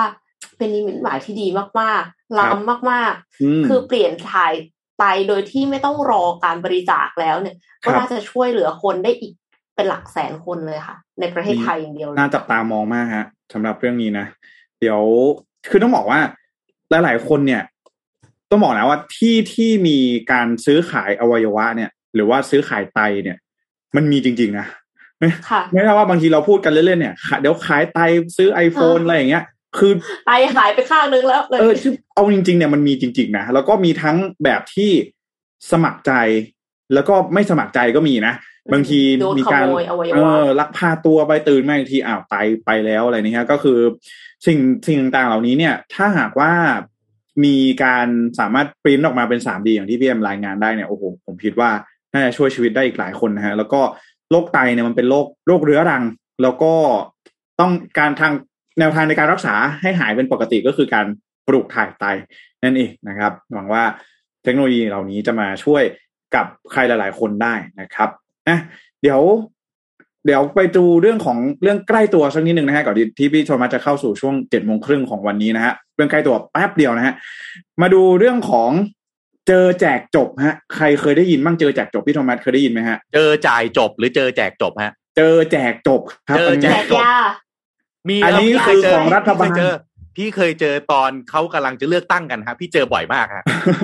อะเจอแจกจบอะเพื่อนบ้านพี่ก็เจอฮะแล้วเขามาเล่าให้ฟังฮะอันนี้ของโควิดนะครับพี่โทมัสอันเอาเดียวเลยครับเป็นอันยันั้งนไงเดี๋ยวฮะไว้รายการสนทนาหาดำพี่โทมัสก็เจอแจกจบเนี่ยตอนแรกแหมได้ยินแล้วก็นึกว่าเอ๊ะ มันเป็นแพ็กเกจประกันอะไรหรือเปล่านะฮะมันคืออะไรนะครับ แต่ต้องบอกว่าอ่านไปอ่านมาอ้าวเกี่ยวข้องกับพวกเราทุกคนนี่นาก็คือ เรื่องของแนวทางการรักษาผู้ติดเชื้อโควิด -19 แบบไม่มีอาการนะฮะอืมเป็นการรักษาผู้ป่วยโควิด -19 แบบ OPD หรือว่าแบบระบบผู้ป่วยนอกนะครับ ไปดูกันว่าแตกต่างจากโฮมไอโซเลชันอย่างไรนะครับ แล้วมันคืออะไรเจอแจกจบนี่มันไม่ใช่แพ็กเกจประกันอะไรนะครับ ไม่ได้มีการแจกตังค์ไม่ได้มีการอะไรทั้งนั้นนะครับ ก็ต้องบอกก่อนว่าเมื่อวันที่ 25 กุมภาพันธ์ที่ผ่านมานะครับนายแพทย์กิติภูมิวงศ์รจิตนะครับปลัดกระทรวงสาธารณสุขเนี่ยได้มีการออกมาเปิดเผย ถึงแนวทางการบริหารจัดการให้โรคโควิด -19 เนี่ยเปลี่ยนจากการเป็นโรคระบาดใหญ่หรือว่า pandemic เนี่ยเป็นโรคประจำถิ่นหรือว่า endemic นั่นเองนะครับหลังจากที่โรคเนี่ยลดความรุนแรงลงนะครับ ไม่มีภาวะอันตราย แล้วก็ประชาชนมีภูมิต้านทานมากพอ แล้วก็จะใช้เวลาประมาณ 4 เดือนหลังจากนี้นะครับ ที่จะกลายเป็นโรค endemic นะครับ ตอนนี้มีแนวทางเรื่องของเจอแจกจบนะครับ เป็นการดูแลรักษาผู้ป่วยโควิด -19 ให้เหมือนกับการรักษาผู้ป่วยนอกของโรคทั่วไปนะครับ OPD OPD ก็คืออะไรก็คือไปหาหมอเสร็จปุ๊บรับยากลับบ้านแบบนี้นะครับ ก็เลยเรียกเป็นแนวทางเจอแจกจบนะครับ แก่ผู้ป่วยโควิดนะครับ ถือว่าเป็นแนวทางการรักษาระบบใหม่นะครับ ที่เพิ่มจากการรักษาตัวแบบ hospital นะครับ หรือว่า home isolation แล้วว่า community isolation นั่นเองนะครับอ้าวแล้วมันจะต่างจาก home isolation อย่างไรนะครับ เดี๋ยวเราไปดูกันนะฮะก็คือว่าอย่างแรกนะครับ จะต้องดูก่อนนะครับคือโดยนายแพทย์สมศักดิ์ อัตสินเนี่ยอธิบดีกรมการแพทย์นะครับ ก็มีการอธิบายเหตุผลนะครับ ว่าการรักษาตัวแบบผู้ป่วยนอก จะเริ่มใช้ตั้งแต่วันที่หนึ่งมีนาคมที่ผ่านมานะฮะคือ ตอนนี้เนี่ยข่าวรัสเซียยูเครนอาจจะกรบข่าวนี้สักนิดนึงนะครับสำหรับใครที่ตอนนี้มีความเสี่ยงหรือว่าในอนาคตเนี่ยสัปดาห์หน้าต่างๆ อาจจะมีโอกาสที่จะติดเชื้อแบบนี้เนี่ยนะครับก็อาจจะต้องเข้ารับการรักษาตัวแบบเจอแจกจบนะครับโฮมไอโซเลชันต่างๆเนี่ยก็จะมีความแตกต่างกันนะครับ อย่างแรกก็คืออ่าเมื่อเราตรวจ ADK ปุ๊บผลเป็นบวกนะครับ ก็ติดต่อกับสปสชนะครับโทร 1330นะครับมีการคัดกรองต่างๆนะครับหรือว่าไปที่คลินิก ARI นะครับหรือผู้ป่วย PU อ่าคลินิก PUI นะครับผู้ป่วยคลินิกสงสัยผู้ติดเชื้อนะครับ ที่ในทุกโรงพยาบาลนะครับ แล้วก็ทางด้านของคุณหมอนะครับ จะมีการพิจารณานะครับ ว่าจะให้ทำการรักษาแบบไหน ซึ่งอันนี้ก็จะเหมือนกับการเข้าสู่ อันนี้เป็นเรื่องของกระบวนการการเข้าสู่กระบวนการการรักษานะครับ แต่ถามว่า home isolation กับ เจอแจกจบเนี่ยมันต่างกันยังไงนะครับ ก็คือว่าการรักษาตัวแบบผู้ป่วยนอกนะครับ แม้จะคล้ายกับการรักษาตัวแบบแบบ home isolation นะครับ แต่ว่าการรักษาตัวแบบผู้ป่วยนอกเนี่ย ก็คือหนึ่งไม่มีอุปกรณ์ตรวจประเมินแล้วก็อาหารให้นะครับ เนื่องจากไม่ไม่มีความเสี่ยงนะครับ อย่างเช่น เครื่องวัดไข้นะครับ เครื่องวัดออกซิเจนต่างๆ เครื่องวัดชีพจรถ้ามีนะเซตเซตในการรักษาโควิด -19 แบบ home isolation ของเขาเนี่ยก็จะไม่มีให้นะครับ แต่ถ้าเป็น home isolation เนี่ยก็จะมีให้นะครับ ถ้าว่าเป็นรักษาตัวแบบผู้ป่วยนอกนะครับ จะมีการโทรติดตามอาการเพียงครั้งเดียวนะครับ เมื่อครบ 48 ชั่วโมงหรือว่า 2 วันนะครับ แล้วก็จะมีการประเมินอาการเพียงแค่รอบเดียว แต่ถ้าหากว่าเป็นโฮมไอโซเลชันเนี่ยจะมีการติดตามประเมินผล แล้วก็มีการตรวจเนี่ยทุกวันนะครับ แล้วก็มีการส่งอาหารให้ด้วยนะครับ อันนี้ก็จะเป็นสิ่งที่ แตกต่างกันนะครับ อีกอย่างหนึ่งเลยนะครับ ก็คือว่าผู้ป่วยที่รักษาตัวแบบเจอแจกจบเนี่ยนะฮะจะไม่มีการจ่ายยาฟราวิพิลาเวียให้นะครับ แต่ว่าจะมีการจ่ายพิจารณาแล้วกันนะฮะอาจจะไม่ได้จ่ายทุกคนแต่อาจจะมีการพิจารณาจ่ายเป็นยาฟ้าทลายโจรให้ตามดุลพินิษของแพทย์นะครับ ก็ไม่ถ้าหากว่าได้รับยาต้านไวรัสนะครับ หรือว่าฟาวิพิลาเวียเนี่ยก็จะไม่ได้จ่ายยาฟ้าทลายโจรให้เนื่องจากว่า มีผลข้างเคียงนะครับ ทีนี้เรามาดูกันว่าผู้ป่วยแบบไหนบ้างนะครับ ที่ทางด้านของโรงพยาบาลเนี่ยเขาจะ consider หรือว่าจะพิจารณาให้รักษาตัว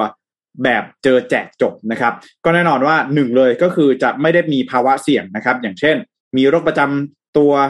นะครับที่เสี่ยงสูงนะครับ หรือตั้งครรภ์นะครับอืมหรือว่าไม่มีอาการแบบนี้เนี่ยนะครับ ติดเชื้อแต่ไม่มีอาการในแบบนี้นะครับ ก็สามารถรักษาตัวแบบเจอแจกจบได้นะครับ ก็จะไม่มีอาหารให้อะไรประมาณนี้นะครับ ขณะที่เอ่อล่าสุดนะครับทางด้านของแพทย์ชนบทนะครับ ก็ได้มีการออกมาชี้ข้อพึงระวังนะครับ ของแนวทางการเจอแจกจบของทางรัฐบาลเนี่ยว่าในตอนนี้นะครับ การจ่ายยานะครับ คือโดยเห็นว่าตอนนี้เนี่ยมันสอดคล้องกับการอยู่ร่วมกับโควิด -19 นะครับ แล้วก็การแนวทางการใช้เจอแจกจบเนี่ยก็เป็นการลดภาระสถานบริการนะครับ ทางด้านสาธารณสุขของทางภาครัฐนะครับลดค่าใช้จ่ายของทางภาครัฐ ที่จะต้องใช้เงินจากเงินกู้นะครับ แล้วก็เป็นแนวทางที่สอดรับกับการแพร่ระบาดของเชื้อโอมิครอนในปัจจุบันนะครับ แต่ว่าอย่างไรก็ตามเนี่ยแพทย์ชนบทมองว่า แนวทางนี้อาจทำให้เกิดการหย่อนยานนะครับ ทางมาตรการควบคุมโรค และการอนุญาตเพราะว่าการอนุญาตให้กลับไปกักตัวเองเนี่ยเสมือนกับโรคหวัดทั่วไปอาจจะมีความการหย่อนความจริงจังในการกักตัว หรือข้อจำกัดเรื่องที่พักนะครับ ดังนั้นทำให้พื้นที่ในพื้นที่ระบาดน้อยเนี่ยอาจจะต้องได้การกักตัวในชุมชนหรือว่าที่บ้านเป็นหลักนะครับ เพื่อที่จะป้องกันการแพร่ระบาดในวงกว้างนั่นเองนะครับ ก็ลองดูนะฮะหลังจากนี้นะครับวันที่หนึ่งมีนาคมเริ่มต้นเป็นที่เรียบร้อยแล้วนะครับสำหรับการรักษาตัวแบบเจอแจกจบนะฮะ ก็ไม่ใช่ปะแพ็กเกจประกันกรมธรรม์อะไรที่ไหนนะครับแต่เป็นแนวทางการรักษาการติดเชื้อโควิด -19 ในบ้านเราตอนนี้นะครับ เป็นแนวทางที่เอามาฝากอันกันนี้จะเรียกว่าเป็นโรคประจำถิ่นได้ก็ไม่แน่ใจนะเพราะคือติดเยอะมากเลยเป็นประจำถิ่นได้หรือเปล่าก็ไม่รู้เหมือนกันใช่ฮะคืคืออรู้สึกเวฟนี้นี่ติดอืมง่ายแล้วเยอะจริง ๆ นะฮะครับใช่ไหมคือต้องรอบตัวแจ็คกับเอ็มคนติดเยอะขึ้นไหมรู้สึกไหมรู้สึติกดฮะเยอะค่ะรู้สึกมีพนักงานติดด้วยค่ะเนาะโอ้เยอะขึ้นมากเลยฮะครับ ยังไงก็ตามตอนนี้ต้องต้องระมัดระวังกันเลยนะฮะ ช่วงนี้ แต่ว่าที่ตัวว่าเลขเนี่ย ทางเดือนเมษาเนี่ย ก็เดือนเมษามีการคาดการณ์ไว้ว่าจะไปประมาณสี่หมื่นนะฮะสี่หมื่นเหรอนี่ที่คนนักวิเคราะห์บางคนพี่ไปคุยเขาบอกเหยียบแสนหมายถึงว่าหมายถึงว่าหมายถึงว่าตัวเลขอืมของของแจ็คนี่หมายถึงที่ทางการออกมาเนาะแต่เขาบอกว่าใช่ถ้าไปใช่รวมใช่ ATK ไปรวมที่แบบว่ามันอาจจะไม่ได้รายงานมาด้วยเนี่ย เป็นแสนครับถ้าถูเป็นกต้องเดี๋ยวนะ ถ้าเป็นแสนนี่สิบวันก็ล้านนะฮะ โอ้โหสามสิบวันสามสิบวันก็เท่าไหร่อะสามล้านอย่างนี้เหรอฮะผมมันเยอะเยอะรู้สึกเยอะมากเลยอะอืมนะครับ ก็อะต้องยังไงก็ต้องดูแลอะอ่าแล้วนะการจะระมัตดกระวัแล้งวกันตัวเองค่ะครับแสดงว่าต้องการอืมการอย่าตกกันต่อไปนะแต่โอ้เว็บเว็บนี้น่ากลัวมากจริงครับๆนะครับ แล้วก็เข้าใจว่าเรื่องของเตียงเรื่องของอะไรก็ค่อนข้างแน่นแล้วนะครับคือคือตอนนี้หลาย ๆ ท่านน่าจะกังวลเรื่องของเนี่ยแหละฮะความหย่อนใช่ยานทางมาตรการน่ะว่าเอ๊ะถ้ารักษาแบบนี้เนี่ย เจอแจกจบอืมแล้วถ้าเกิด ไอคนที่มันเจอแจกจบกลับบ้านไปแล้วไปกินก๋วยเตี๋ยวปากซอยอะไรอย่างเงี้ยหรืออะไรอย่างงี้มันก็เสี่ยงนะที่จะแพร่มันคือร้อยพ่อพันแม่เราก็ไม่รู้นะฮะว่าใครจะปฏิบัติตนอย่างไรอะไรแบบนี้นะฮะก็อืมนี่แหละ อันนี้ก็เป็นเรื่องที่ใครหลายคนก็ติงไว้แต่ว่าทางภาครัฐเองก็ดูแล้วก็อาจจะมีความจำเป็นก็ได้นะฮะเรื่องของภาระทางสาธารณสุขเนี่ย บางทีมันต้องใช้งบประมาณใช้อะไรที่ค่อนข้างเยอะนะครับ หรือว่าใช้บุคลากรทรัพยากรต่างๆ เยอะมากแบบนี้เนี่ย ก็อาจจะต้องมีการปรับในเมื่อการแพร่ระบาดของโรคเนี่ยมันเปลี่ยนแปลงไป นั่นเองถูกต้องเลยครับถูกต้องเลยครับอะไปขั้นกันด้วยข่าวดีๆ วันศุกร์นะครับแจ็คเอ็มปิลกูดมาสักนิดนึงค่ะนะครับ ก็เลยพามาที่เจ็ดโมงครึ่งนะครับเป็นกำลังใจให้กับทุกท่านกันสักนิดหนึ่งแล้วกันนะครับ อ้าวขอสไลด์ขึ้นมาสักนิดหนึ่งนะครับ ทีมงานครับ ก็วันนี้นะครับ พี่ตั้งเรื่องนี้ว่า เคยคิดกันไหมครับว่า การที่เราจะมาอยู่ในจุดนะที่เราเป็นอย่างทุกวันนี้ได้นะครับครับก็อาจจะ ประสบความสำเร็จเล็กๆ น้อยๆ บ้าง แตกต่างกันไปนะฮะชีวิตแต่ละคนไม่ได้แปลว่าเราเองก็จะต้องไปสำเร็จเป็นซูเปอร์สตาร์แบบน้องลิซ่าทุกๆ คนนะครับเราสามารถที่จะมีความสำเร็จในแบบของเราได้นะครับ วันนี้เจ็ดโมงครึ่งก็เลยอยากจะชวนคุณผู้ฟังทุกท่านมาคิด ดูว่ากว่าเราจะมาถึงวันนี้ได้ครับ who is behind your, behind your success ใครครับที่อยู่เบื้องหลังความสำเร็จของคุณ นึกภาพใครออกลองฟังเรื่องนี้กันดูนะครับอะขอหน้าต่อไปกับทีมงานครับ เรื่องที่ผมเอามาเล่านี้ครับ เป็นเรื่องของเอรินแจ็กสันนะครับ ภาพเมื่อกี้ก็คือภาพของเอรินแจ็กสันในสมัยที่เธอยังเป็นเด็กนะครับ เอรินแจ็กสันครับ เกิดเมื่อวันที่ 19 กันยายนปี 1992 นะครับ ที่ฟลอริดาสหรัฐอเมริกานะครับ มีพี่ชายหนึ่งคนนะครับ เอรินแจ็กสันเป็นเธอเริ่มจากการเล่นกีฬา โดยเล่น inline skate มาก่อนคิดว่าทุกท่านคงพอรู้จัก inline skate นะครับสเก็ตที่เป็นสี่ล้อที่มันเป็นเรียงเป็นเส้นเดียวกันเนี่ยนะครับ แล้วก็เล่นค่อนข้างได้ดีนะครับ แล้วเธอก็เนี่ยฮะไปแข่งนะครับในรายการ World Cup ที่ที่ต่างๆนะครับ แล้วก็ชนะเลิศด้วยนะครับ จากนั้นมาครับพอเข้าอายุประมาณสักยี่สิบครับ เธอก็เริ่มที่จะมาหัดนะครับ เล่นกีฬาไอสเก็ตนะครับ แล้วก็ด้วยความที่เธอมีพื้นฐานนะครับของกีฬาอย่าง inline skate แล้วนะครับ ก็เลยทำให้กีฬาไอสเก็ตของเธอเนี่ยก็ค่อนข้างที่จะก้าวหน้าไปอย่างดีนะพี่ขอกลับไปหน้าเมื่อกี้ก่อนนะครับเดี๋ยวเพิ่งเดี๋ยวเพิ่งรีบเปลี่ยนหน้านะทีมงานนะครับ แล้วในปี 2021 ครับ หลังจากที่เธอเริ่มเล่นกีฬาไอสเก็ตเนี่ย เธอก็มาเข้าแข่งกีฬา speed skating นะครับ ในกีฬา speed skating ของเธอครับ ใน Winter โอลิมปิกที่ปี 2018 นะครับ เธอก็ทำความเร็วแล้วก็ทำสถิติได้ค่อนข้างดีครับ จนเธอมาชนะรายการ World Cup นะครับ race ที่โปแลนด์ในปี 2021 แปลว่าเธอได้รับ World Cup หมายถึงว่าได้เป็น ตัวแทนของประเทศนะครับ ในกีฬา speed skating แล้ว ที่นี้ครับแน่นอนว่าความหวังของนักกีฬาทุกคนก็คืออยากที่จะเข้าแข่งในกีฬาโอลิมปิก แล้วก็ได้รับเหรียญทุกคนนะครับ ในปี 2022 ครับ ในกีฬาโอลิมปิกฤดูหนาว ครั้งล่าสุดที่ปักกิ่งครับ เมื่อเดือนกุมภาพันธ์ที่ผ่านมานี้ครับ ก่อนที่จะเข้าถึงกีฬาโอลิมปิกครับ ในปีที่ผ่านมาเอรินแจ็กสันก็เหมือนคนอื่นๆครับ เมื่อเธอตั้งความหวังแล้ว เธอก็พยายามนะครับ ที่อยากจะเป็นตัวแทนของอทีมกีฬาสหรัฐอเมริกา ในกีฬา speed skating ครับ ในรอบที่ทำการ qualify เพื่อจะหาผู้ชนะนะครับ โดยผู้ชนะโดยจะคัดเลือก 2 คนนะครับ ที่เวลาดีที่สุดเพื่อที่จะเป็นตัวแทนของทีมกีฬาทีม speed skating ของสหรัฐอเมริกาเนี่ยเข้าแข่งโอลิมปิกครับ แต่ในรอบคอลิฟายครับ เธอลื่นแล้วก็ล้มครับ ทำให้เธอเข้าได้เพียงที่สามเท่านั้นนะครับ ขอหน้าต่อไปนะครับ สิ่งที่ตามมาก็คือว่าเธอเสียน้ำตาอย่างรุนแรงนะครับ เพราะว่าแปลว่าเมื่อเธอเข้าที่สามเธอก็จะไม่ได้เข้าร่วมแข่งในกีฬาโอลิมปิกนะครับ แต่แล้วครับ ก็มีนางฟ้าคนหนึ่งครับ ปรากฏขึ้นต่อหน้าเธอ นั่นก็คือบริตานีบาวครับบริตตานีโบว์ครับเป็นแชมป์นะครับ speed skating ระยะไกลนะครับ ก็คือระยะพัน เมตรนะครับ แล้วก็พันห้าร้อยเมตรครับบริตตานีโบว์เข้าเป็นที่หนึ่งครับ แต่เมื่อเธอเห็นว่าเอรินแจ็กสันลื่นนะครับ ในใจของเธอเห็นอยู่ว่าเอรินแจ็กสันคือคนที่มี potential และมีศักยภาพสูง เธอจึงขอสละสิทธิ์ที่หนึ่งที่เธอเข้าเส้นชัยได้เป็นที่หนึ่งนะครับ แล้วขอให้เอรินแจ็กสันได้เป็นตัวแทน ของสหรัฐอเมริกา เพื่อไปเข้าแข่งกีฬา Winter โอลิมปิกในกีฬา speed skating แทนเธอครับ เมื่อได้โอกาสครั้งที่สองครับเอรินแจ็กสันเข้าไปแข่งที่ Winter โอลิมปิกที่ปักกิ่งครับ ขอหน้าต่อไปนะครับ เธอก็ไม่ทำให้นางฟ้าไม่ทำให้โอกาสที่นางฟ้าอย่างบริตตานีโบว์ให้กับเธอมาผิดหวังครับเอรินแจ็กสันเข้าเส้นชัยเป็นที่หนึ่งในกีฬา speed skating 500 เมตร แล้วก็ทำสถิติเป็นนักกีฬาหญิงผิวดำคนแรก ที่ได้แชมป์ในกีฬาเดี่ยวนะครับกีฬาโอลิมปิก Winter โอลิมปิกประเภทเดี่ยว น้ำตาของเธอครั้งที่สองครับ แต่เป็นน้ำตาแห่งความดีใจครับ แล้วผมอยากให้ดูภาพต่อไปนี้ครับ ขอภาพต่อไปนะครับทีมงานครับ คนที่เข้ามาสวมกอดเธอคนแรกครับ เป็นใครไปไม่ได้ครับ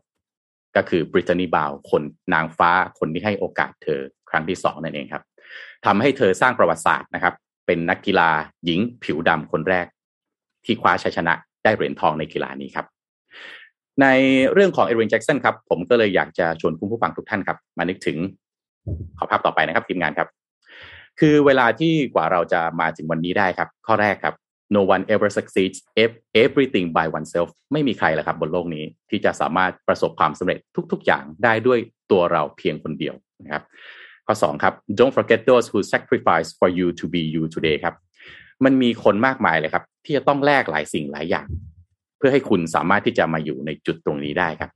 แล้วผมอยากจะบอกแบบนี้ครับ ในเรื่องของเอรินแจ็กสันเราเห็นชัดเจนว่าคนที่ sacrifice หรือว่าแลกหลายสิ่งหลายอย่างมาก เพื่อให้ไอรินแจ็กสันก้าวไปถึงเหรียญทองให้ได้ นั่นคือบริตานีบาวใช่ไหมครับ แต่ในความเป็นจริงแล้วเนี่ย มันมีบุคคลอยู่สองสาคนครับ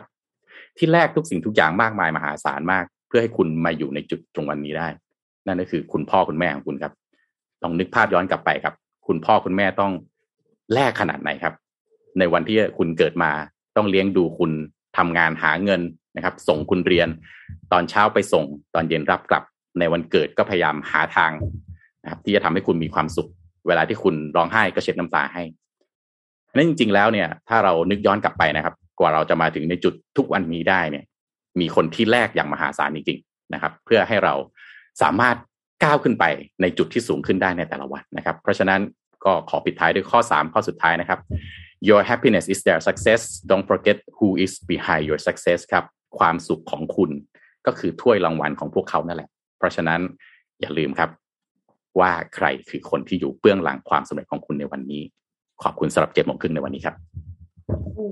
อบอุ่นหัวใจมากค่ะพี่โทมัสมาคือแบบบอกไม่ว่าได้ฟังเรารู้สึกจะร้องไห้ใช่นี่หลายๆท่านได้เตรียมทิชชู่เอาไว้หรือเปล่าฮะ นะฮะ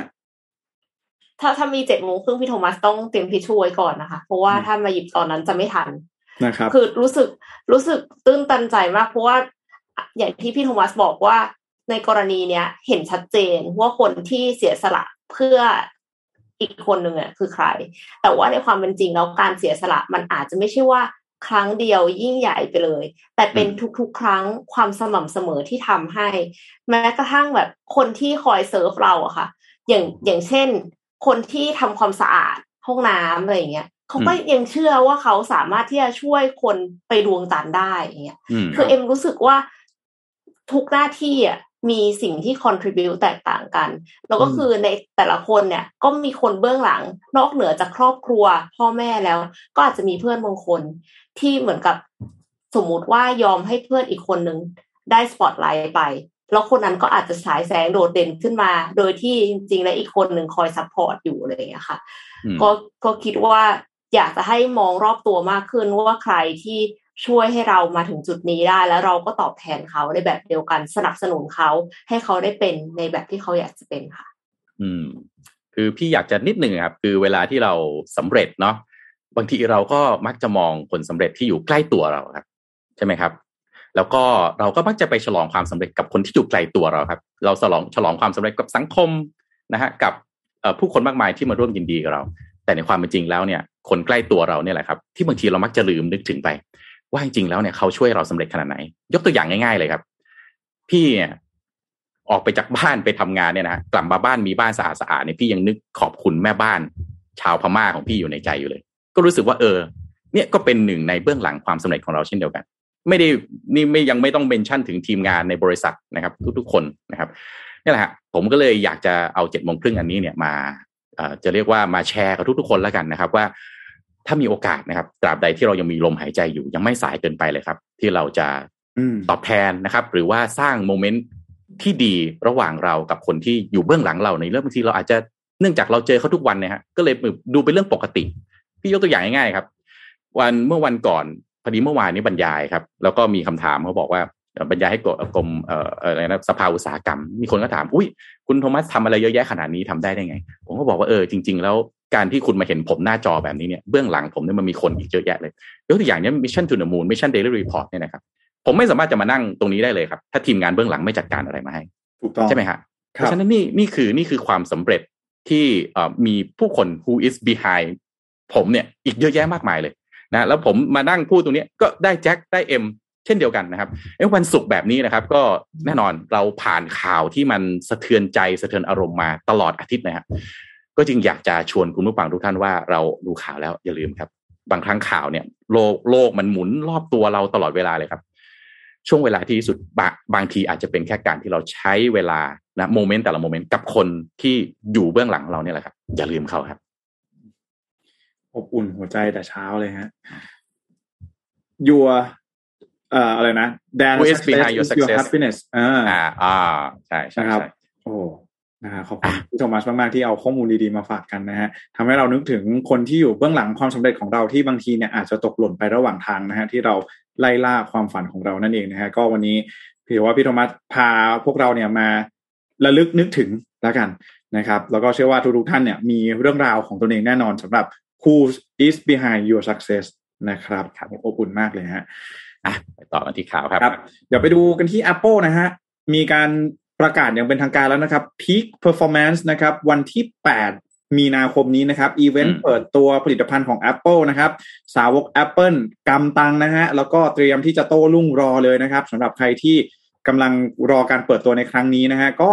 Apple นะครับได้มีการเตรียมจัดอีเวนต์นะครับ ในรูปแบบออนไลน์นะครับ ที่มีชื่อว่า Peak Performance นะครับในวันที่ 8 มีนาคมที่จะถึงนี้นะครับเอ่อถ้าเป็นบ้านเราเนี่ยก็ช่วงเวลาประมาณตีหนึ่งของวันที่ 9 มีนาคมนั่นเองนะครับ โดยสโลแกนในปีนี้นะครับก็คืออย่างที่ผมได้บอกไปนะครับ Peak Performance มีการเปิดตัวโลโก้ Apple ที่หลากสีนะครับบ่งบอกอาจจะบ่งบอกถึงได้ว่าผลิตภัณฑ์ของใหม่ของ Apple ในครั้งนี้เนี่ย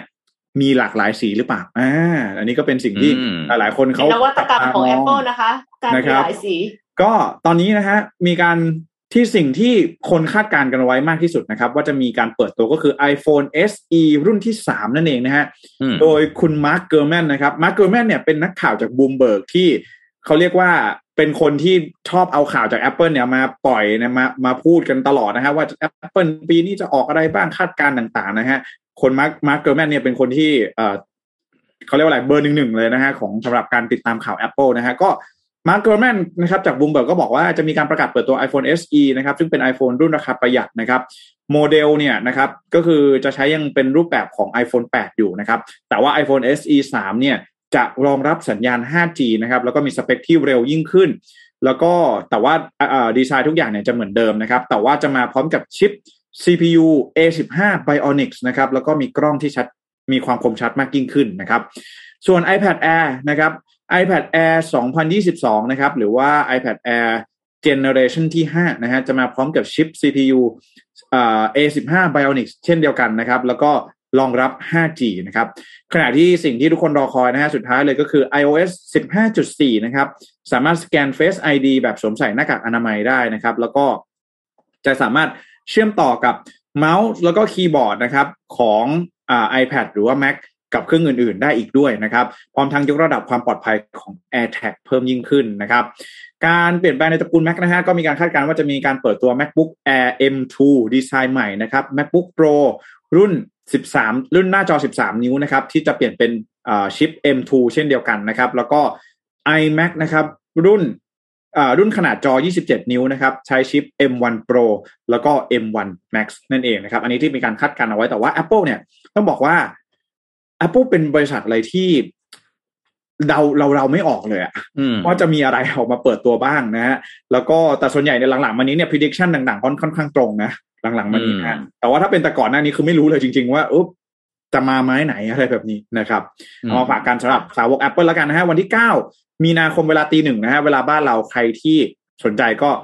เอ่อเฝ้าหน้าจอรอได้เลยนะครับ ออนไลน์อีเวนต์ออนไลน์นะฮะทางช่องทาง YouTube นะครับ อืมค่ะรู้สึกว่าหนึ่งในๆก็ หนึ่งในความสำเร็จของพี่นะครับ คือเลือกใช้ Android แล้วก็ PC แล้วก็ Windows ครับ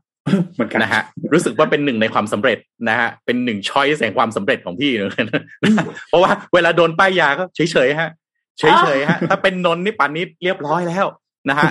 ตายคาจอแล้วนนท์นี่ตอนนี้กดอีเวนต์รอแล้วฮะวันที่เก้าใช่ไหมฮะ ใช่ฮะวัวันนที่ที่เก้า9ตอนนี้นนท์กดรอแล้วฮะนะฮะกลัวกลัวไม่ทันนะครับในหน้าแฟนบอยนะครับ จริงๆ เหมือนค่ะเราสามคนที่ใช้ Android กันหมดเลยนะฮะผมก็ใช้ Android เช่นเดียวกันเอาละผมก็ชอบใช้โอ้ Android นะฮะเออเราเลยเฉยๆนะฮะเออถือว่าครับผมโชคดีนะฮะเราเป็นผู้ที่หลุดรอดมาได้นะครับอะแต่มีอย่างหนึ่งค่ะที่ทำให้เอ็มสนใจได้ค่ะ ไม่ใช่ของ Apple ของ r o k i t Air ค่ะ ซึ่งเป็นครับแว่น 4K AR ค่ะอืมเมื่อเดือนสิงหาคมปีที่แล้วเนี่ยมีโปรเจกต์ระดมเงินทุนบน Kickstarter แต่ก็อย่างที่ทราบกันดีนะคะ Kickstarter เนี่ยบางทีระดมไปเสร็จนะคะ ก็ไม่เกิดอะไรขึ้นนะคะ คือขึ้นอยู่กับว่ามันจะออกมาได้จริงหรือเปล่าจากตอนที่มีแค่ไอเดียเนี่ย แล้วสุดท้ายแล้วจะสามารถ deliver product ได้ไหมแต่ r o k i t อืม Air ซึ่งเป็นแว่น AR ความละเอียด 4K ที่มาพร้อมกับ Microsoft ไมโครโฟนที่มีระบบตัดเสียงรบกวน แล้วก็เทคโนโลยีจดจำเสียงเนี่ยเขาออกมาได้จริงค่ะ สามารถเชื่อมโอ้โหต่อกับมือถือทั้ง Android ได้ได้เชื่อมต่อ MacBook ได้ด้วยนะคะแล็ปท็อประบบปฏิบัติการ Windows ก็ได้เช่นเดียวกัน คุณสมบัติของแว่นตา Rokid Air ได้แก่ น้ำหนักเบาค่ะ เพียง 85 กรัม หน้าจอแบบ virtual screen ใหญ่ถึง 120 นิ้ว แล้วก็ควบคุมการใช้งานด้วยการสั่งงานด้วยเสียงค่ะ และไม่จำเป็นต้องซื้ออุปกรณ์เสริมเพิ่มเพราะสามารถเชื่อมต่อสมาร์ทโฟนกับ r o k i t Air สามารถใช้หน้าจอสมาร์ทโฟนเป็น touchpad ได้ คือเราเห็นในนี้เหมือนกันกับที่เห็นคือเหมือนกับว่าเป็นโปรเจคเตอร์ของจอมือถืออีกทีนึงอะค่ะอืไม่จำเป็นต้องชาร์จแบตเตอรี่เพราะใช้พลังงานจากอุปกรณ์ที่ทำการเชื่อมต่อโดย ก็คือเชื่อมต่อผ่านสาย แล้วก็ตอนที่ระดมทุนนะคะเขาตั้งเป้าระดมทุนไว้ที่สองหมื่นดอลลาร์ซึ่งยอดระดม ทุนตอนนั้นเนี่ยปาเข้าไปแบบประมาณสี่แสนดอลคือตั้งเป้าสองหมื่นนะทะลุไปเลยค่ะ ไปสี่แสนดอลเลย คนที่จ่ายตังตอนนั้นนะคะ ก็คืออยู่ที่ชิ้นละสามร้อยห้าสิบเก้าเหรียญสหรัฐ หรือประมาณหนึ่งหมื่นสองพันบาท ราคาปกติเขาตั้งไว้ที่สี่ร้อยเก้าสิบเก้าดอลลาร์สหรัฐ แล้วก็มีคนไทยได้ใช้จริงแล้วค่ะ คือเขารีวิว โดยที่อัดคลิปรีวิวมันไม่ได้ตื่นเต้นก็เลยไม่ได้นำมาตรงนี้ แต่ว่า เขาเป็นนักเขียนแบบค่ะ ชื่อคุณมนตรีที่ที่ชัยมงคลเขาบอกว่าเขาอะใช้คอมแล้วก็โน้ตบุ๊กในการเขียนแบบปกติมันจะใหญ่มันจะหนักมาก ก็เลยไม่สะดวกที่ไปนั่งทำงาน แล้วก็คือต้องมีปลั๊กไฟอีกอะไรเงี้ย ดังนั้นเขาก็เลยใช้ Rokid Air เนี่ย แทนจอได้เลย หมายความว่าสิ่งที่เขาใช้ก็คือมีสมาร์ทโฟน มีคีย์บอร์ดมีเมาส์ที่เป็นบลูทูธแล้วก็ Rokid Air คิดดูว่างานออกแบบมันต้องละเอียดขนาดไหน แต่เขาสามารถใช้อันเนี้ยมองแล้วก็คือขยับเมาส์แบบออกแบบได้เลยอะค่ะ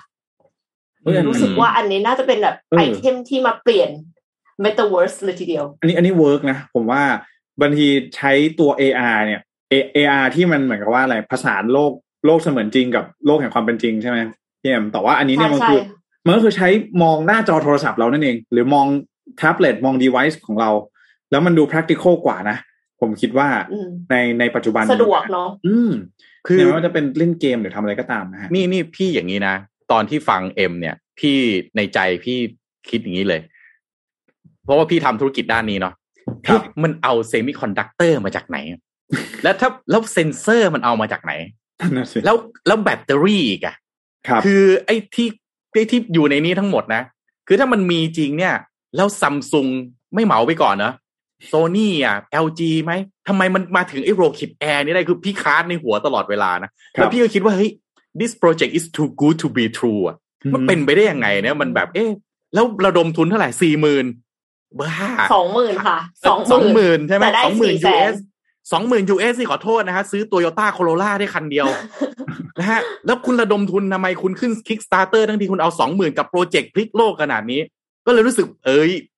ไม่ว่าไม่ใช่คุณได้สี่แสนอะถ้าเป็นพี่พี่ทำอันนี้พี่คงระดมทุนสักสิบล้าน US อะเพราะว่าเพราะว่ามันมันจะเป็นจะต้องใช้นะ แต่ว่าก็เลยมามากดตามดูฮะเออมันก็มีคนรีวิวฮะ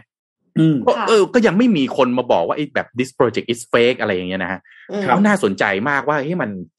มันจะมาจริงหรือเปล่า เพราะว่าคุณเอา อ่าว่าไงฮะ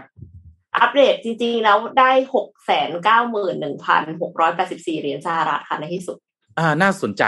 น่าสนใจมากว่ามันจะทำออกมาได้จริงใช่ไหมแล้วระดมเงินแค่หกแสนกับโปรเจกต์แบบนี้นะอะสำหรับพี่พูดตรงๆเลย โปรเจกต์แบบนี้ระดมหกแสนเนี่ยคุณผลิต โอ้ยผลิตมามัน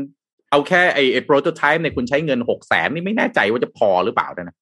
ไม่รู้อันนี้อันนี้ในมุมพี่นะก็เลย อันนี้ตั้งตั้งข้อสงสัยมาก แต่น่าสนใจมากว่าถ้ามีคนใช้แล้วเขา happy มันนะก็แปลว่ามันทำได้จริง ครับนะครับ น่าติดตามมากจริง ๆ ว่า เพราะว่า ไอ้แว่นเนี่ยนะฮะเป็น challenge หลักเลย เพราะว่ามันคืออะไรครับ มันคือ connective connectivity ระหว่างมนุษย์กับ metaverse ที่ทั้งโลกตอนนี้กำลังมองหาอยู่เพราะอะไรฮะไอ้แว่น VR เนี่ย มันเป็น big pain point แล้วครับ ใหญ่ขนาดนี้นะฮะมันก็เลยทำให้คนที่เข้าไปเมตาเวิร์สเนี่ยมันยังอีหลักอีเหลือไออยากไอเข้าก็อยากเข้านะต่อโหแว่นนะฮะอันละหมื่นกว่าบาท แล้วก็ใส่เนี่ย เปิดออกมาทีนี่คือมึนเหมือนขึ้นรถไฟเหาะมาอย่างเงี้ย ครับนะฮะแล้วก็ทำลายเข้าของรอบตัวได้ค่ะ เพราะว่ามองไม่เห็นกัน รอบๆเลย เออน่าน่าคิดฮะน่าสนใจ น่าสนใจว่าเป็นไปได้หรือเปล่า ถ้าเป็นไปได้นี่ต้องบอกเลยว่า เจ๋งมากนะครับ มีทั้งโลกรอซื้อเขาอยู่แน่นอนอะถ้าทำได้จริงนะ ตอนนี้รับประกันโรคิดแอร์นะ CFO กำลังรอมาดิวนี่มาจากทุกบริษัททั่วโลกแน่นอนรอซื้อนะครับ ทุกคนต้องการนะครับอะเอ็มอยู่ที่เรื่องของ Metaverse นะครับพี่ก็เลยพาไปอัปเดตเรื่องของ Metaverse ด้วยเลยสักนิดหนึ่งแล้วกันนะครับ ก็ล่าสุดครับ Gartner ครับ Gartner เป็นบริษัทวิจัย แล้วก็ให้คำปรึกษาด้านเทคโนโลยีนะครับ ออกมาคาดการณ์นะครับว่าภายใน 4 ปีข้างหน้านี้ครับคุณผู้ฟังทุกท่านครับ ผู้คน 25%บนโลกนี้ครับ จะใช้เวลาอยู่ใน Metaverse อย่างน้อยวันละหนึ่งชั่วโมงครับนะครับยี่สิบห้าเปอร์เซ็นของเจ็ดพันล้านคนเท่าไหร่ครับ ก็เกือบเกือบสองพันล้านนะเยอะสองเกือบเกือบสองพันล้านนะใช้เวลาอย่างน้อยวันละหนึ่งชั่วโมงนะฮะสองพันล้านคนวันละหนึ่งชั่วโมง แปลว่าจะมีคนใช้เวลาอยู่ในเมตาเวิร์สวันละสองพันล้านชั่วโมงนะฮะนะครับเพราะฉะนั้นการเติบโตของ Metaverse เนี่ยจะก่อให้เกิดธุรกิจใหม่ๆ เยอะมากเลยครับ โดยรองประธานฝ่ายวิจัยของ Gartner Inc. ก็กล่าวว่า Gartner ให้คำนิยามนะครับให้นิยามของ Metaverse นะครับว่าเป็นพื้นที่เสมือนจริงที่เปิดโอกาสให้กลุ่มคนที่มีความสนใจในเรื่องเดียวกันมาแบ่งปันใช้ร่วมกันนะครับครับโดยสร้างขึ้นจากการผสมผสานความเป็นจริงทางกายภาพ และก็ดิจิทัลเข้าด้วยกันนะครับ เพื่อมอบประสบการณ์ที่สมจริงยิ่งขึ้น ตลอดจนสามารถเข้าถึงผ่านอุปกรณ์ชิ้นเดียวนะครับ หรืออุปกรณ์ชิ้นอื่น ๆนะครับเอ่อตั้งแต่แท็บเล็ตจนถึงจออ่าเอ่อจนถึงไอ้ที่แสดงเอ่อไอ้เฮดเซตเนี่ยนะครับครับโดยภายในปี 2519 นะครับ ก็อย่างที่บอกไปนะครับ 25%ของผู้คนทั่วโลกจะใช้เวลา 1 ชั่วโมงอย่างน้อย ไปกับการทำงานช้อปปิ้ง เรียนรู้เข้าสังคม รวมถึงความบันเทิงรูปแบบต่างๆ ในโลกของ Metaverse นะครับ โดยผู้ให้บริการครับ พร้อมสร้างแนวทางการใช้ชีวิตในโลกดิจิทัลให้แก่ผู้ใช้อย่างหลากหลาย ตั้งแต่การเข้าร่วมคลาสเรียนนะครับไปจนถึงการซื้อที่ดินดิจิทัลหรือสร้างบ้านเสมือนจริงนะครับ ถึงแม้ว่ากิจกรรมเหล่านี้จะดำเนินอยู่ในคนละสภาพแวดล้อมนะครับ แต่ท้ายที่สุดครับกิจกรรมทั้งหมดจะไปรวมอยู่ในสภาพแวดล้อมเดียวกันนั่นคือ Metaverse ซึ่งจะเป็นปลายทางที่รวมเทคโนโลยีและประสบการณ์ที่หลากหลายไว้ด้วยกันนะครับ โดย Gartner ก็มองว่าจะไม่มีผู้ใด จะไม่มีผู้ให้บริการใดครับ ที่เป็นเจ้าของ Metaverse แต่เพียงผู้เดียวครับ และ Metaverse นะครับจะส่งผลกระทบไปถึงธุรกิจที่โต้ตอบสื่อสารกับผู้บริโภคทุกวัน รวมไปถึงจะมีรูปแบบเศรษฐกิจเสมือนจริงที่เกิดขึ้น และขับเคลื่อนโดยสกุลเงินดิจิทัล รวมถึงสินทรัพย์ดิจิทัลอย่าง NFT ด้วยนะครับครับนอกจากนี้ Metaverse ก็ยังส่งผลกระทบต่อวิธีการทำงานนะครับ องค์กรต่างๆ ก็จะต้องนำเสนอการมีส่วนร่วมความร่วมมือกันและการเชื่อมต่อที่ดียิ่งขึ้นเพื่อให้พนักงานครับทำงานในพื้นที่เสมือนจริงแบบ virtual office ครับ โดยไม่จำเป็นจะต้องสร้างโครงสร้างพื้นฐานของตัวเอง เพราะว่า Metaverse จะช่วยจัดการวางระบบให้เรียบร้อย นอกจากนี้ครับ การจัดกิจกรรมเสมือนจริงที่ได้รับความนิยมในช่วงที่มีโควิดครับ จะมอบโอกาสในการสร้างเครือข่ายและการทำกิจกรรมต่างๆ ร่วมกัน ที่ทุกคนมีส่วนร่วมและก็มีความสมจริงมากยิ่งขึ้นนะครับ ก็องค์กรต่างๆ ครับจะมีความสามารถในการขยายและพัฒนาธุรกิจในแบบที่ไม่เคยมีมาก่อน โดยย้ายจากธุรกิจดิจิทัลนะครับไปเป็นธุรกิจใน Metaverse ครับ ซึ่ง 30%ขององค์กรทั่วโลก จะมีผลิตภัณฑ์และบริการพร้อมสำหรับการดำเนินธุรกิจใน Metaverse ภายในอีก 4 ปีข้างหน้าคือ พศ 2569 เลยครับ อย่างไรก็ตามครับ การนำเทคโนโลยีต่างๆของ Metaverse มาใช้ยังถือเป็นเรื่องใหม่นะครับ แล้วก็ยังกระจัดกระจายอยู่อย่างมากนะครับ การ์ดเนอร์ก็ยังเตือนองค์กรที่มีการลงทุนสูงๆ โดยเฉพาะการลงทุนในตลาด Metaverse ว่าอาจจะยังเร็วเกินไปนะครับที่จะทราบว่าต้องลงทุนแบบใดเพื่อสร้างความสำเร็จในระยะยาว แต่อย่างไรก็ตามครับ ผู้จัดการของแต่ละบริษัทองค์กรต้องเรียนรู้สำรวจและต้องเตรียมพร้อมรับมือกับโลก Metaverse เพื่อสร้างความได้เปรียบในการแข่งขัน ห้ามกระพริบตาห้ามปล่อยให้โอกาสในการเรียนรู้ในเวฟแรก ๆ นี้หลุดมือไปเด็ดขาด เพราะว่าอาจจะทำให้คุณตาม Metaverse ไม่ทันครับครับ ก็เรื่องของ Metaverse Transformation เนี่ย อันนี้ผมผมไม่ไม่แน่ใจว่ามันจะเหมือนกันกับในกรณีของ e-commerce transformation ด้วยหรือเปล่า เพราะว่าก่อนตอนที่มี e-commerce เข้ามาเนี่ยอืมหลายๆบริษัทเนี่ยช้านะฮะในเรื่องของการปรับปรับตัวไม่ทันเข้าสู่ใช่ไหมเรื่องของ e-commerce ใช่ แล้วมันกลายเป็นว่าพอมีโควิด -19 มาเนี่ย หลาย ๆ บริษัทที่โครงสร้างแบบมันเป็นบทพิสูจน์เลยอะโควิด -19 ว่า บริษัทไหนคุณมีความพร้อมเรื่องเรื่องของ e-commerce หรือว่าคุณไม่มีอะไรแบบนี้นะครับ ซึ่งมันก็ทำให้เนี่ยแหละทำให้เรื่องของการที่จะไปสู่โลกของ Metaverse เนี่ยทำไมเราเห็นแบรนด์ต่างๆ เข้ามาเล่นกันเยอะแยะมากมาย เพราะว่าหลายๆแบรนด์เองก็เห็นแล้วว่าตอนที่มันมี e-commerce เข้ามาเนี่ย เราไม่ได้มีการเตรียมความพร้อม เพราะฉะนั้นแล้วความตื่นตัวต่างๆ เนี่ยในช่วงนี้ผมเชื่อว่ามันมันมีเยอะมากเป็นพิเศษนะสำหรับเรื่องของเอ่อ Metaverse transformation นั่นเองนะครับผมคิดว่าคำนี้น่าจะได้ยินกันบ่อยๆมากยิ่งขึ้นในอนาคตนะครับมต่อมานะฮะสำหรับข่าวที่ผมอยากจะมาพูดคุยก็คือเกี่ยวข้องกันนะฮะกับเรื่องของ Metaverse นะครับ นั่นก็คือเรื่องของ NFT นะฮะไทยลีก NFT นั่นเองนะฮะคือส่วนอ่าตัวเนี่ยชอบคือดูฟุตบอลไทยลีกอะไรแบบนี้นะฮะก็ค่อนข้างที่จะชื่นชอบนะครับ ในเรื่องของฟุตบอลไทยลีกนะฮะล่าสุดเนี่ยบิดคัพ NFT นะครับ ได้ไป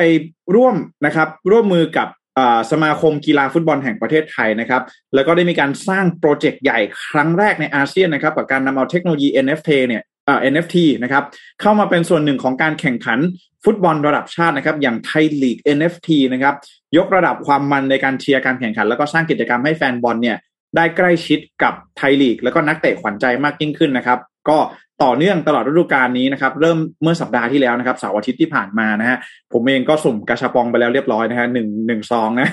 ก็ต้องบอกว่าเป็น NFT collection นะครับสำหรับการอ่าฤดูการแข่งขันนี้นะครับ แล้วก็มีนักเตะชั้นนำนะครับ 16 สโมสรจากศึกรีโวไทยลีกนะครับจำนวนกว่า 1.2 ล้านชิ้นนะครับ NFT เนี่ย 1.2 ล้านชิ้นด้วยกันนะครับมีนักบอลมีสโมสรต่างๆ มี tier ต่างๆนะครับ มี rare super rare มี normal นะฮะ tier ของการ์ด NFT ต่างๆนะครับ ก็จริงๆแล้วบิตคัพเองนะครับเขาก็ได้มีการแจกเอ่อเขาเรียกอะไร สามารถให้แฟนๆนะครับสามารถเป็นเจ้าของได้ 4 ช่องทางหลักๆนะครับหนึ่งก็คือมีการเอ่อ airdrop นะครับในวันที่ airdrop เปิดตัวโอเคอ่าวันไหนครับแจ็คฮะ ขอวันครับพี่จะไปขอขอภัอยฮะแอดดรอป airdrop ไปแล้วนะครับ วันที่ 26โอ้โหอ่า25 กับ 26 กุมภาทันแล้ว ผมก็เป็นคนหนึ่งที่ไม่ทันเหมือนกันโอ้ตายแล้วก็เอ่อ ถ้าหากว่าใครนะครับที่ดูฟุตบอลไทยลีกเนี่ย อย่าลืมฮะ จ้องหน้าจอให้ดีเพราะว่าผมก็เป็นคนหนึ่งที่จ้องหน้าจอเหมือนกันนะฮะอืมไทยลีกนะครับถ่ายทอดสดนะครับ ช่องทุก ๆ ช่องทางนะครับ ทั้ง AIS Play หรือว่า Free TV เนี่ยจะมี QR code นะครับ ปรากฏขึ้นระหว่างเกมนะครับ สามารถอืมสแกน QR code เพื่อรับ NFT ไปได้เลยนะครับ หรือว่าใครที่ไปรับชมฟุตบอลที่สนามในวันแข่งขันนะครับ ไปที่บูธของ Bit Cup นะฮะ ไปสแกน QR code ได้เลยนะครับ แต่บอกนิดนึง ไอตัวที่เป็นตัวแจกฟรีผ่านถ่ายทอดสดหรือว่าผ่านบูธที่สนามเนี่ยมีจำนวนจำกัดนะฮะผมสแกนแล้วบางแมตช์เนี่ยบอกว่าของรางวัลหมดไปแล้วนะครับอืมอ้าวสุดท้ายเลยก็คือไปสุ่มกาชาปองนะครับ บนเว็บไซต์ BitCup NFT นะครับ ที่เปิดขายชุดแรกไปตั้งแต่วันที่ 25 กุมภาพันธ์นะครับ ก็ NFT แต่ละชิ้นนะครับ จะมีระดับเอ่อค่าพลัง power ต่างๆ ที่แตกต่างกันนะครับ ก็สามารถสะสมได้นะครับ แล้วก็มีเทียร์ต่างๆนะครับ อย่างที่ผมได้บอกไปมี rare super rare นะครับแล้วก็มี normal นะครับก็ขั้นตอนต่างๆเนี่ยอาจจะต้องทำความเข้าใจในเรื่องของ wallet นิดนึงนะฮะสำหรับใครที่สนใจอยากจะเป็นเจ้าของไทยลีก NFT นะครับอาจจะต้องเปิด wallet นะครับกับทาง BitCup นะครับ NFT แล้วก็ต้องอาจจะต้องมีบัญชีตัว BitCup ด้วยนะ ถ้าหากว่าใครอยากที่จะสุ่มกาชาปองนะครับ เพราะว่าเขาใช้เป็นตัวคัพคอยน์นะครับ ในการที่จะเอ่อมาสุ่มรับก็รับเป็น NFT ไปนะครับ ก็จริงๆแล้วที่เอามานำเสนอเนี่ยคือต้องบอกว่า เป็นอะไรที่ผมดีใจส่วนตัวนะครับเออ รู้สึกว่าเห็นอะไรแบบนี้เนี่ย เราเห็น NBA อะ NBA ก็มี NFT ของ NBA เหมือนกันนะครับ แล้วในวันนี้เนี่ยมันไม่ได้ไกลตัวเราแล้วมันนะครับ มันมาเป็นในรูปแบบของไทยลีก NFT นะฮะอืมแล้วเราเองก็สามารถเป็นเจ้าของได้ผมเนี่ยสุ่มกาชาปองมานะฮะ รู้สึกว่า พอได้เป็นเจ้าของ NFT จริง ๆ เนี่ย มันทำให้เราเข้าใจเลยว่า หลักๆ แล้วเนี่ยมันเป็น sense of ownership คือการเป็นเจ้าของนะฮะอืมคือไอการ์ดที่ผมมีเนี่ยมันก็หาดูได้ทั่วไปตามอินเทอร์เน็ตนะฮะ มันจะไปดูที่ไหนก็ได้แต่มันรู้สึกว่าเฮ้ยมันมีความรู้สึกว่าเราเป็นเจ้าของจริง ๆ อะเอออมนะฮะนี่พี่กดเข้ามาดูนะ ไม่ใช่เฉพาะนี่ NFT ของเขาไม่ใช่เฉพาะนักเตะนะฮะนี่มีนักร้องด้วยนะใช่ใช่ดารานักร้องนะฮะการบีนับเดอะพัสกาต่างเอๆนะฮะอมีมีแจ็คธีรติยังครับที่หาอยู่ฮะเดี๋ยวนะเอ็มธีรยามีหรือเปล่ากำลังหาดูอยู่นะฮะนะฮะก็เนี่ยนะเอ้ยพร้อมฮะ พี่เอ่อกระเป๋าบิดครับพร้อมครับ แต่ว่าหลังจากลงดอยปั๊บพี่ขายไปหมดเลยเดี๋ยวต้องกลับกลับไปซื้อกลับมาใหม่ก่อนนะฮะขับคอยครับผมนะฮะก็เออหลังจากลงดอย ลงดอยได้แล้วก็ยังดีค่ะเออเสาร์อาที่นี้นะฮะก็จะมีการแข่งขันกันก็ใครที่สนใจก็เฝ้าหน้าจอกันได้เลยนะฮะ น่าสนใจน่าสนใจมาก อันนี้เป็นนี่นะฮะเห็นชัดเจนเลยนะว่าโลกมันกำลังขับเคลื่อนไปเนาะคืออย่างนี้นะเรื่องเทคโนโลยีเนี่ยจริงๆไม่ต้องตามบ้างก็ได้นะครับ คือไม่ได้บอกว่าโอ้เอามาพูดปั๊บต้องไปวิ่งต้องไปวิ่งตามเขาตลอดเวลา คืออย่างที่หนึ่งอะอาจจะรู้ไว้ประดับความรู้ครับแล้วก็เลือกเฉพาะไอ้ที่เรารู้สึกว่าเออสบายใจที่จะไปแตะมันสักหน่อย เช่นอืมอ่า ถ้าเกิดว่าค้าขายออนไลน์รู้สึกวิเรื่องนี้น่าสนใจ อยากจะเอามาสร้างโอกาสบ้างก็โอเค วิ่งตามมันบ้างแต่ก็อย่าไปกดดันนะครับ อย่าไป pressure กับมันจนเครียดว่าโอ้ย ตายแล้วเทคโนโลยีมาใหม่ต้องวิ่งไปจับไม่ทันบางทีเครียดนะ ครับใช่ไหมฮะ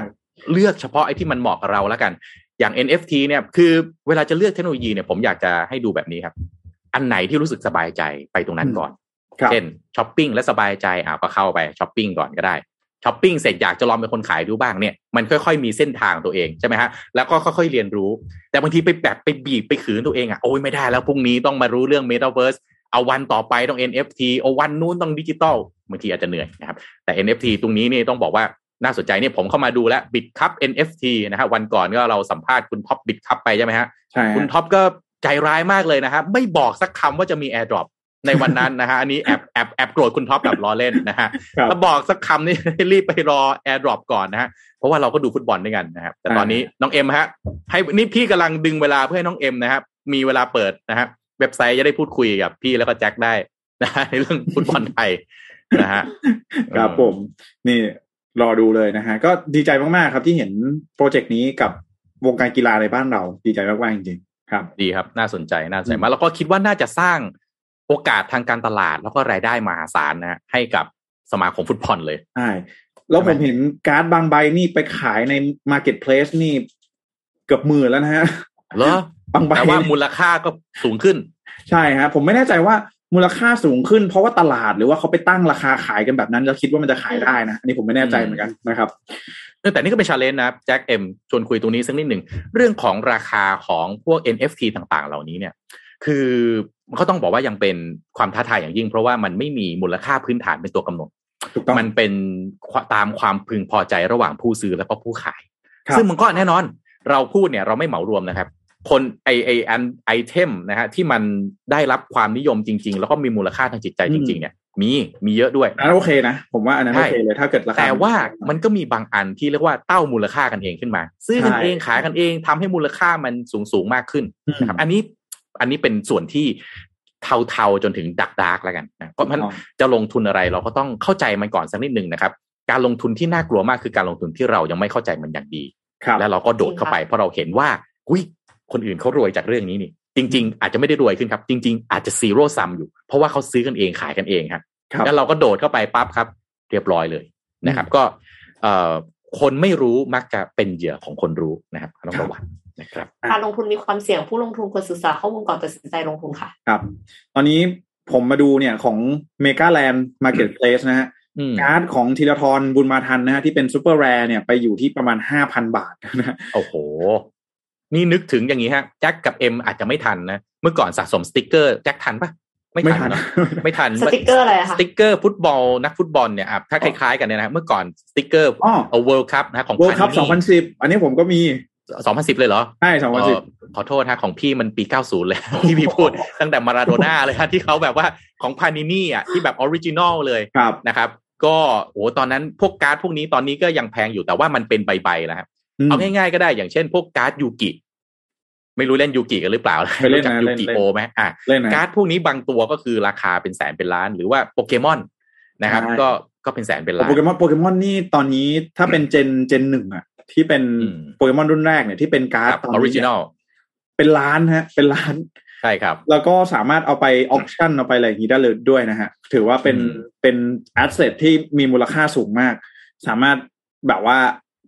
เก็บสะสมก็ได้ หรือว่าจะเอาไปบริหารความเสี่ยงก็ได้สำหรับการ์ดโปเกมอนเนี่ย อืมนะครัก็บต้องบอกว่ามันเป็นโอกาสทางการลงทุน แล้วก็อืมโอกาสในการสร้าง wealth นะครับ ก็ถามว่าแบบคนที่เจเนอเรชันต่างกัน บางทีก็อาจจะมีบูลลี่กันสักเล็กน้อยก็บอกเอ๊ะมันไร้สาระหรือเปล่า แต่ผมอยากเปรียบเทียบอย่างนี้นะ ผมว่าไม่ต่างอะไรกับการที่คุณสะสม ของบางสิ่งบางอย่างยกตัวอย่างเช่น นาฬิกาครับนะครับ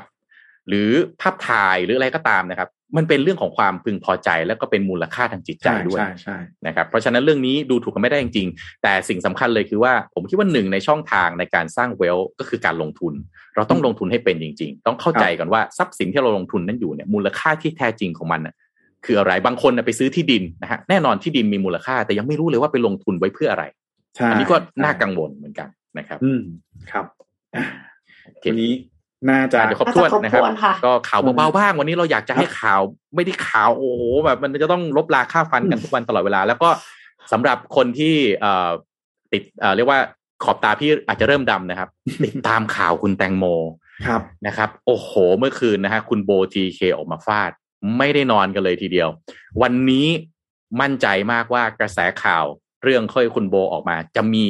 สะเก็ตตามมาเยอะแยะมากมาย ก็อาจครัจะบได้ติดตามกันดูนะครับว่า โอ้โห สุดท้ายไม่รู้เรื่องนี้จะคลี่คลายออกมาเป็นอย่างไรนะครับผลกระแสนี่สี่วันติดแล้วนะพี่โทมัสใช่ไหมถ้าวันไม่มีนี้เรื่องเนี่ยอื่นเลย ถ้าวันนี้จะคือทั้งอาทิตย์นะฮะทั้งสัปดาห์ เอาถ้าอีกเอาตรงๆนะโหนกระแสเนี่ยมันช่วงกลางวันใช่ไหมแจ็คครับมันขอโทษนะฮะมันไล่มาตั้งแต่เช้าเรื่องเล่าเช้านี้นะฮะไปต่อโหนกระแสต่อข่าวช่วงเย็น ต่อฮะข่าวค่ำคือเรียกว่าตลอดเวลาเลยฮะ แล้วดูครับเสร็จปั๊บก็ต้องมาดูต่อบน YouTube อีกอืมคือนะฮะจริง ๆ มันก็ มันมันมันเป็นเรื่องราวที่สังคมให้ความสนใจแล้วกันใช่นะครับอืนะฮะมนะฮะแล้วก็อยู่ที่ปริศนาเยอะ อยู่ที่ประเด็นที่สื่อจะนำเสนอด้วยนะฮะก็ลองดูสื่อสื่อเจ้าไหนชอบนะฮะถ้าไม่ไม่รู้ว่าจะดูเจ้าไหนก็มาดู Mission to the Moon ของพวกเรานะครับผมใช่อ่าส่งทุกท่านไปทำงานนะครับสำหรับวันนี้ขอบคุณทุกท่านมากๆ ที่อยู่กับพวกเราวันนี้นะครับ ก็อย่าลืมนะฮะที่สำคัญเลยก็ต้องขอบคุณ SCB นะครับผู้สนับสนุนแสนใจดีของเรานะครับ แล้วก็ขอบคุณ d e v o n t e นะครับ premium skincare for men นะครับ ผิวหน้าดูดี หน้าดูเด็ก ใครก็เดาอายุไม่ถูกภายใต้แนวความคิด Future Biotechnology for Men Skin นะครับ หาซื้อได้ทาง e-commerce Shopee Lazada JD Central We Love Shopping แล้วก็เว็บไซต์ d e v o n t e 2 9 6 com นะครับ แล้วก็ขอบคุณนะครับดีน่าโทนิว น้ำเต้าหู้ออร์แกนิกหอมอร่อยดีกับสุขภาพ ให้คุณออร์แกนิกได้ทุกวันนะครับ มีทั้งสูตร original แล้วก็สูตรหวานน้อยนะครับ น้ำตาลน้อยนั่นเองนะครับ สุดท้ายนี้ขอขอบพระคุณคุณผู้ฟังทุกๆท่านนะครับ ที่อยู่กับ Mission Daily Report ในทุกๆเช้านะครับ พวกเราสัญญาว่าจะหาข่าวดีๆ แล้วก็มีสาระเพื่อเสิร์ฟให้กับทุกๆ คนในทุกๆวันนะครับ ผมแล้วพบกันสัปดาห์หน้านะครับ วันนี้พวกเราสามคนส่งทุกท่านไปทำงานนะครับ แล้วพบกันสวัสดีครับ สวัสดีครับสวัสดีค่ะ Mission Daily Report Start your day with news you need to know.